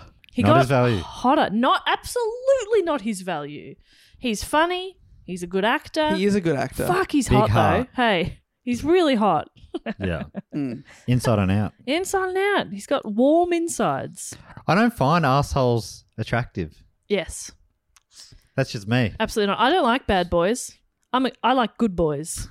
like Brendan Fraser. That's just me. He's a good boy. Um, and so usually when we do these shout outs, we like to play a bit of a game as well. Um, but I'm struggling a little bit to come up with one. What today. about instead of diamond, what we would get them now? We know the truth about if, diamonds. if we were asking them to marry yeah. us? What sort of ring? What sort of a crystal? What sort of treasure? Okay, yeah, love that. Do you mind if I kick her off? Please don't actually kick anyone. Okay. Did you? Because No. you said, "Can I kick her off?" Are you kicking a woman off a, a boat or Kicking something? you off this podcast. Uh, kicking. Kick, He- he I was- do mind. He was looking at me. Can I kick her off? No. And I, said no, kick no. It, kick it off. that okay. better? No, I'm a human being, and Calling me out? I I work hard at this podcast. I know I'm not as good as you guys, but I really do try. Okay, she's fishing. yeah. Well, that's the other one. I'm gonna- You kicked me off this boat. Uh, I'd love to first thank from Princeton in New Jersey. Is that where Princeton University is in New Jersey? Well, that was a big plot line in the Brendan Fraser film. School ties. that's right. I'm like, where do I know that from recently? um, so from Princeton, New Jersey, I'd love to Jersey. thank Lisa Ballard. Lisa Ballard. Thanks, I would Lisa. get Lisa a little mini bell Oh, your made ding-a-ling. of gold. Oh, gold bell. Uh, that's you could call her the my dingling. That's quite nice. So it's a Yeah. little gold r- ring with- that has a, a little bell on it, but boy, So bir- it makes a native mighty birds can sound. get away when she's around. Not to be confused with a cow's bell. And I can, no, no, no, it's not a cow's bell. It's very, it's a beautiful, dainty sound, but also I can hear her coming. So Yeah. no more surprises because she's very sneaky and quiet. Lisa. oh, Lisa, so so sneaky. sneaky and quiet. How's she do it? How do you do it, Lisa? Anyway, no longer. Uh, just to- for uh, the fact check here, Princeton is a town in New Jersey known for the Ivy League, Princeton University. Oh, there you go. I had no idea where Princeton was. Well, I wonder if Lisa. I mean, either a resident or maybe maybe studying there. Oh, wow. Perhaps. Who knows? Uh, but anyway, thank you, Lisa. Enjoy your little bell. Sorry about that. I'd love to also thank from Westminster in California in the United States, Elizabeth Salgado. Elizabeth Salgado. I think that she has a bucket full of gold coins. Oh, Oh. that's good. Like real gold or Like- like, ones and twos from Australia? No, Still, like, a bucket's a lot. Hey? no, like proper pirate treasure style. Pirate gold. But in a bucket. Oh, yeah. Sort of modernize it a little yeah. yeah, because we don't have we don't use chests bit. Yeah, for no, they little don't boxes chest anymore. Just use a bucket. Yeah, Well, she's gone down to the beach. She's Yeah, collected She- some coins. She was gonna make. She was gonna make a sandcastle. Here's a sand bucket full of gold coins. Wow. Will you be my partner? Well, there- there's the famous line from the Peep Temple song "Carol," where it goes, um, I don't want to be a fucking Christmas ham. um, "Yeah, that's one of the great lines." And it just says, uh, "Well, it's been on my brain, Carol. Fuck it, you're my Spain, I'm your bucket." That's beautiful. yeah, it's a great. I really, really love that song. it's a great song. Carol, Carol, I don't think Trevor, Trevor is good for you. I don't think Trevor is good for you. Carol. I don't. I ain't no fucking Christmas ham. I just want you to love me like I love you, Carol. I don't know this song, or is this one that you played for me on tour? Maybe. Yeah, we definitely I want to don't blast, know. blast got, the- got a bit of Triple J play in the day. For When? about five years old. the four years old. nineties. We blast on. I know The, you don't like guitars and drums anymore at your little station, but yes, it was one of the last guitar songs played on Triple J. yes, I'm an old man. uh, can I thank a couple of peeps? Um, any chance of some real instruments? I'd like to thank one more, if that's okay, Dave. oh, we're doing three each now, aren't we? Hey, sorry about that. Finally, another. Hey, Matt. Hey, I'm sorry on behalf of Dave. Yeah, can you No, accept I- that apology, I please? accept Jess's apology. Fuck. But I no longer talk to Dave. Fair enough. uh, and I'm I'm finishing off my thanks with another United States citizen, I assume, from Forney in Texas. I'd love to thank KJ Fairbrother. Oh, KJ KJ, Fairbrother. Fairbrother. is a good name, KJ. Um, and KJ, I reckon, has You Nah. can call me K, and you can call me J. um for some reason was KJ. All I could think of was KJ Choi, the golfer. So you think golf balls? yep. yeah, diamond encrusted golf balls. Yep. Still diamond, Still but diamond. different. Still Also what I was diamond gonna You cross. got to do Yes. something with those little shitty ones from Siberia that no one cares about. Yeah. Put them on a golf ball. Yeah. Got uh, yeah. So it gives it great grip and spin. Oh yeah, you put that in a sand trap. Don't worry about it. You grip it out of there. it'll just grip all. The, Yeah. It'll grip right out. it rolled, it rolled down, and then roll back up. onto the green and into the hole. Yeah, that you ball. play mini golf. Uh, you know, you can you play it in your in your bedroom. It'll roll right up the wall onto the ceiling. Somehow it'll go into the hole in the ceiling. It's amazing. and you will not see that ball again. No, it's gone. It's uh, it's rolling away. It's grippy. It just keeps going. It keeps gripping. They call it the gripper. Call it the So gripper. congratulations, KJ, on your gold. Uh, no, your diamond encrusted golf ball. Wow. One ball.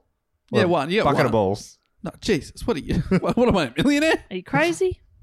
Well, I mean, yeah, Probably, but not that. Not a multi-millionaire. yeah. And this in this sort of world of we're making of make believe, I would have this thought guy's- you could probably not be a tight ass for I one. gave a, I gave a bucket of treasure. All right, can I thank some peeps now? Please. I would like to thank uh, from Braddon in the Australian Capital Territory, Luke Robinson. Here's to you, and Mr. Robinson. Lucan. Okay, what about we get him? Uh, That song was famously covered by the Lemonheads. Oh yeah. We get him a lemon. And you're like, oh, it's just a lemon. What? It's solid gold. solid gold lemon. Solid gold lemon. Oh, bought a lemon made of gold. Gotcha, Luke. Pranked you. Will you be my husband? oh, but I just made pancakes. I just asked you to go to the shop and get lemons. I did. Well, technically, I did. Well, one. we needed at least three lemons for the crepes I've I made. can't afford. Th- I've been through this. I'm not a multi-millionaire. I've just proposed to seven people. On your Luke. Enjoy the lemon, mate. That's for you. the lemon heads, Pranked ya. famously covered by the lemon heads. Saw the lemon heads play at the corner. I've seen them a couple times. They played at Meredith as well. Oh, great. I feel. I, feel, I mean, it's feel- Evan Dando and band these days, I believe, and has been for a while. But I get a feeling that'd be a great live show, though. yeah, he played uh, played everything at Meredith. Um, I think my favorite track of theirs. Remind me, what are the big ones? Uh, Mrs. Robinson. They, I think they probably. I don't know if they played that, but they play. They definitely played outdoor type. But my favorite one, absolute banger. Can't put my finger on it right now. But it's your favourite. Favorite Lemonhead song. It's a great tune. Anyway, Dave. You look that up while I thank from San Jose in California, Sarah Polini. Sarah Polini. Polini. Sarah Polini. Po Po Polini. Um, We got her a pony oh yes, nice one. made of gold. Whoa! Was did we kill the pony by covering it in gold? Okay, no, it's just a it's just a pony. Like in that, one of the early scenes in Goldfinger, where they uh, kill a Oh, woman by yeah. painting her in gold, Yeah, that was bad. Oh, just dear. a pony, just a pony. Okay. but maybe it's got like a gold saddle, yes, but like lightweight. lightweight, just a gold coated. Lightweight. You mean in case uh, in it's running in a handicap? that Yeah, you exactly. Don't have to get a tiny jockey. It's on not that good. It. Yeah. It doesn't need a, a heavy one, It's more of a pet pony rather than Yeah. a racing pony. but still. Not one of them racing ponies you've read about. Hey Dave, if I could talk, I'd tell you. Is the name of the song. Okay. That's good stuff. Uh, Sarah Paulini, thank you so much. I would also like to thank uh, from California, but from a place called Escondido. Oh. Ooh. Love that. Uh, Christian Etzel or Christian Ezel Ooh, Isel. or Azel. Christian Azel. All right. I want to give name Christian. Christian. I want to give Christian No. Ezel. Uh, I want to give him. All right. Let's have a look here. I'm going into the bank in What do the you got? brain. I'm going to give him one tub Uh-huh. of liquid nitrogen. Wow. What's Oh. that mean? I don't know. Dave, what does that mean? Also, I don't know what size the tub is. Is it a little tub or a big tub? Gallon tub. Gallon Wow, tub. so you- I don't know how big that is. I mean, either. you could use that. You could use that to like remove some warts. okay. Is that what it is? Am I, did, I, did I say dry ice? Is that what it is? Yeah. I love dry ice though.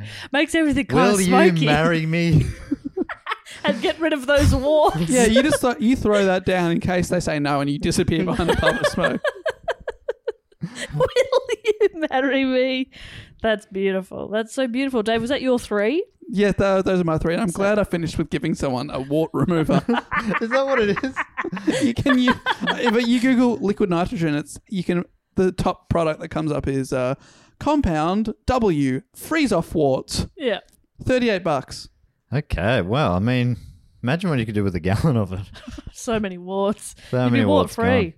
Um, I would love to thank some people as well Uh, from Hull in East Yorkshire. I'm thanking Joe Haslam. Joe Haslam from Hull. I'm giving Joe a blue topaz toe ring. Oh wow, love it. Which toe? Middle one. What's topaz? It's a. It's probably one of my favorite gemstones. It's just Ah. a very light coloured. They come in like blue, green, yellow. It's lovely. Oh, yeah. great it's a colors. Light, it's like a sky blue. oh yeah, I think I know the one. Lovely. Fantastic color. Well That's done. nice. Topaz. Love topaz. Topaz. Exactly. What a yes. beautiful, What a beautiful word. Hmm. Ooh, say it again. I would, I would, I'd read that as topay and just really class it up Yeah. a little bit. Uh, It Marissa might- Topay. yeah. Uh, I'd no, actually, I'd soften the T, soften the Z. Opay.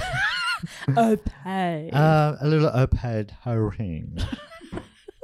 I've softened it, uh, you know, various letters there, and I think if you soften letters, that classes things up. Fuck yeah, it that's what we're does. all about. How do you say my name? Soft. Has- ha. Samson. that's not. That's the uh, singer from who married the guy from Forty Eight Degrees or something. Jessica. Her, Hurricanes. her. Oh, okay. Yeah, soft start and end. Jessica. Her. hmm. That's nice. That's nice. Suck on that, David Warnock. How funny Very that my sharp. brain couldn't Very do both. It couldn't do both softening letters and remembering my friend's name. Pick one. It could only do one. What a weird thing to come up with. Thank you very much, Joe. Please enjoy your um, toe ring. Um, I would also love to thank from Bedlington in uh, Great Britain, Dan Greaves. Dan Greaves is Uh, the world's largest pineapple, Oh, my God, yum! and not the big pineapple that you're all thinking of. Like the world's literally the biggest fruit, yum. And what is it? It's like s- slightly bigger than what you would expect. almost twice as big as what you'd expect. Wow, that's big. I love pineapple. yeah, and so does like Dan. pineapple, yeah. uh, thankfully, that's why I got him across the Oh, line so with it's this. it's a thoughtful gift. yeah, it makes sense. And do you think he'll accept your proposal? I have no doubt. Yeah. I've already booked the venue. Oh I yeah. hope he says yes. It is non-refundable. Are you getting married at the Big Pineapple? yes. Oh, He loves it that much. That's nice. Wow. And pina coladas on the menu, I'm Oh, um, guessing. my favorite drink. Dan loves them too. Oh, you guys are so cute. So I can't handle it. don't you worry about us. So far, I've been rejected by all of these people, but um, Dave is so in Even love. when you gave it gave a toe ri- toe pay toe ring, you Yeah, guys they toe said pay, no. toe ring. Got stood up. yeah, I know. Well, I mean, he looked beautiful while he walked away. Obviously, his feet looked amazing. While but- he hobbled away, He he was- forced it onto his big toe. He was not au fait with the topaz. No way. Um, and finally, I would also love to thank um, a supporter who we absolutely love here and who sent us donuts last week. Oh. and where's where's he from? Where's he living? He's from Macau, isn't he? It's where he's living at the moment, I think. yeah, yeah. I think he's living in Macau. Yeah. Well, of course, now we've given it away that we'd love to thank Suraj Perez. Siraj, what a man. Uh, gave us so many donuts last week. Oh. Thanks, Siraj. I've uh, Dave ate one a day for the week. I have put on weight for the first time because of you, and I thank you. I took the most full on looking ones, and they were both delicious. One was like a cookies and cream, and the other one was an apple crumble. And they were delicious. Mm, Sorry I, to um, brag. I just love them all. Um, There was- yeah. Thank you so much. Honestly, Way more donuts than people here that day. So um, we certainly appreciate it. Um, Evan notoriously will not share chocolate. Won't share his chocolate. So that chocolate but he was donut. a, he was a happy boy. Oh, though. I'm so happy. I've never Which seen is him so it's happy. weird, isn't it? Because chocolate's bad for dogs. got him. Yeah, got him. So how would um Matt? How would you propose to Siraj? Well, we want to thank him for the for all he's given us. oh, I don't know what I mean. what do you give the man who gives everything? Uh, I think I'm gonna give Siraj Mm. one uh, tower, the tallest building in the world. I'm gonna construct it entirely from. Basically, I'm gonna use all the diamonds uh, that have been held back by the cartel. Just to There's that many now. I'm just going to 'em Wow. put them all into the world's tallest building. Every element of, of the building is made of diamond. Wow. Yeah. Even the staff. Even the stuff. Whoa, that seems dangerous. No, And then you're going to say, Siraj, it's the that's for safest you. thing possible. Wow, that's You're- beautiful. And you're going to call it Siraj? Yeah. The Siraj Mahal. Oh, that's good. that's, That's nice. Is it? good stuff. I'm not Well- sure. Yeah. With limited time. No, that's really I beautiful. mean, we didn't have time to brainstorm anything. Thank you so much, Siraj. Thank you to everybody who supports us over at Do Go On uh, at um, patreon.com slash Do Go On Pod. Yes, thank you so much. And uh, before we go, there's only one thing left to check, and that is if we have any entrance into the famed Triptych Club. Yes, I've got the list up here. So Matt, this week you have to come up with drinks and orders. Oh, fantastic. Well, uh, I So learned- have to. You get to. You get the privilege of doing it. This is something I th- I'm thinking I might try and make this tonight um, while I watch the Saints play against the top team. So I might need a few drinks. But we, um, uh, not too long ago, I learnt how to make a breakfast martini. So I think that's maybe what we'll give them. And it, uh, the secret ingredient, it's sort of a pretty classic gin martini, only with marmalade Ooh. and a little bit of toast. Oh, that's cute. Wow. Yeah, so I'm thinking breakfast martinis. Yep. And of course, we always do virgin martinis as well. Of course, for the virgins. Oh. yeah. you can have a big boy drink when you're no longer a virgin. Oh, Uh, and, and not their value. It's cordial. You get cordial, Dave. Weak cordial though. Don't want you getting too sugary. damn, I love cordial. Never f- got it as a child, so it still has the thing over me. Yeah. For the hors d'oeuvres, these little sort of, um, I don't know too many hors d'oeuvres, but I was at a party last year and they had like these little pikelet things with avocado on top. It Oh, was like a, it was a cousin's 21st or something. Yum. Someone pretty fancy. and they were go great little bite sized cold pikelety things. with with some avocado. and just avocado. Well, I think the veggie ones were just avocado, and uh, the meat eaters ones had salmon or something on it as well. Huh. And they were no, you know what? I think Mum made them.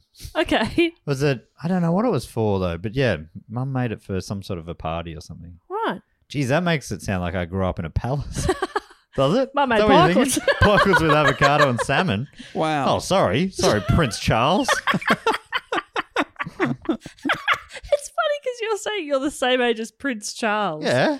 What's That's he? true. He's um, I'm taking a few years off. Obviously, he's only what 100. yeah, he's about that. Do you know his dad is 99 Really? Yeah. he's nearly hundred. and his mum's like 94? Hmm. Yeah, same age as my Read that like grandparents. this week for some reason.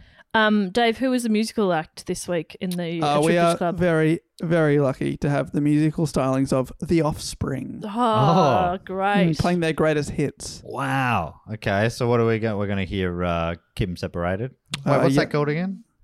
Mm. Is Yeah, that isn't that what it's that called? what it's called? Self esteem. Self esteem. yes, Oh. Classic. All Uh, these pretty songs. fly for a white guy. Yes. Oh dear. the number one hottest 100 from your station. You what happy year? now? What year? 98, 97? Okay, I was seven years old. Okay. Who When you were cares? actually a youth. And Yeah, Too young. Too young. it's a, sw- a small sweet spot there. yeah. Are they going to play any sort of diamond related um, covers? yeah, we'll get them to play Diamonds Are Forever. And they're also going to do diamonds on the soles of their shoes. Paul Simon. cover. Yes, I, I I was about my initial question for the report was going to be including Paul Simon, Shirley Bassey, and others, and I'm like, hang on, three of these are past reports, so I thought maybe Yeah, that made nice it more one. fun. Little peek behind the curtain. There. We did not do well, Jess and I, to get that question. Anyway, so the three people in the Triptych Club this week, please, boys, join me in welcoming Please. Lift that velvety robe. Ooh. from Mount Gambier in South Australia, Alice Laslett. Uh, and Alice is, of course, last but not let. From Sacramento, California, Jack Bergstrom. Oh, Bergie. and from Sud Sudbury in Suffolk, John Paul Hoare. the fantastic. Oh, is that a four? Okay, It's good when you have to explain them. because uh, yeah. that did not And I compute. was like, Otherwise, what? not do you- No. No. Only when you said like four. Okay, fair enough. I would have said uh, when the moon hits your eye like a big piece of pie. That's a horror. That's great. That's great stuff. Let's I go would with have that said like Hoare's Thammer. That's fun. Love a spoonerism. Oh, you didn't mean it. Wow. what did you mean? It up. You didn't mean that. What did you mean? I just say, Somebody the other day was like, geez, the, these parts, the, the after report bits are really getting blown out. They're going quite long now. But you know what? That's where most of the fun happens. We haven't got time. I mean, you can stop as well. You can always just you can. stop listening. That's why it's at the back end. So if this you is for do the true stop- believers. if you do stop, you miss Horse Thammer. You miss Horse Hammer. Happy? Zappy now? Good work, losers. Nappy Thou? No. Nappy How? I am Nappy Thou. How did you know? Ah, well, thank you so much to everyone that supports the show on Patreon. Um, honestly, it does make a big difference. Yes. Makes us able to do it all the time. So thank you. You can't do it without the support of the patrons. It's just I would not be able to dedicate the time to it because I'd Yeah. be having to work other jobs. Yeah, exactly. You So- goddamn legends. Thank you so much. And one more time, if you want to get involved, it's patreon.com slash do go on pod. Well, that does bring us to the end of the episode. If you want to get in contact with us, our website's dogoonpod.com with all the links to our social medias, which are all at dogoonpod, and our email, dogoonpod at gmail.com. I should plug very quickly the listen now from this week. It's about Joan Jett and the Black Hearts and her classic album, I Love Rock and Roll, which Oh, has got her, probably her I, most iconic song, I Love Rock and Roll. Ah, the titular track. Titular and opening track. Ah, very good. So it's a really good Strong album open. too. I, I hadn't heard a lot of it. Also, I didn't realize that was a cover, but um, most of the album's originals are hers, and to me, they're the highlights of the album. Ah, cool. Nice one. And I don't know if I mentioned it last week, but um, l- the most recent book cheat was uh, featured both Jess and Matt. And uh, we talked all about The Hitchhiker's Guide to the Galaxy. That's right. first novel in that trilogy of five. And uh, yeah, I think that if you like us and if you like The Hitchhiker's Guide to the Galaxy, maybe you'll have some fun with it. Or if you always wanted to know about it, yeah, check that out on the Book Cheat podcast feed. I would recommend that one. Yeah, it was fun. It was a fun time. And go through back if you haven't listened to any book cheat, go back through the whole goddamn back catalogue. There's 42 fantastic episodes. Thank you so much. Uh, yeah. Well, I guess we'll see you next week. And for our big 250th. That's right. It is the 250th. And if you haven't already, uh, you can get the tickets to see it live because we're doing the live stream. And if you still get the season pass, it means you can get all four streams for the price of three. Yeah. So the last two ones are still up there, ready to stream. So if you want to watch today's episode, you can mother flip and do that. Yep. Yeah, and there's always a bonus bit at the end, and for next week's 250th, it will involve a little party. Yeah, it's gonna be Yes. fun. It's going to be good. Just one question What comes before part B? I'm not sure. Part one. Part one, that's what I was looking for. we'll be back next week for part one, but until then, I'll say thank you so much, and goodbye! Later.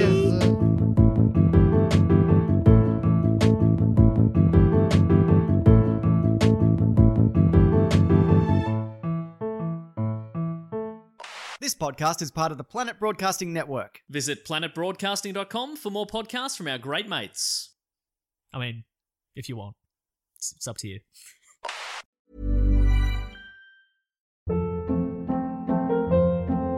Hold up. What was that? Boring. No flavor. That was as bad as those leftovers you ate all week. Kiki Palmer here, and it's time to say hello to something fresh and guilt-free. Hello Fresh. Jazz up dinner with pecan-crusted chicken or garlic butter shrimp scampi. Now that's music to my mouth. Hello Fresh. Let's get this dinner party started. Discover all the delicious possibilities at hellofresh.com. Hey, it's Paige DeSorbo from Giggly Squad. High quality fashion without the price tag. Say hello to Quince. I'm snagging high-end essentials like cozy cashmere sweaters, sleek leather jackets, fine jewelry, and so much more. With Quince being 50 to 80% less than similar brands. And they partner with factories that prioritize safe, ethical, and responsible manufacturing. I love that. Luxury quality within reach. Go to quince.com slash style to get free shipping and 365 day returns on your next order. Quince.com slash style.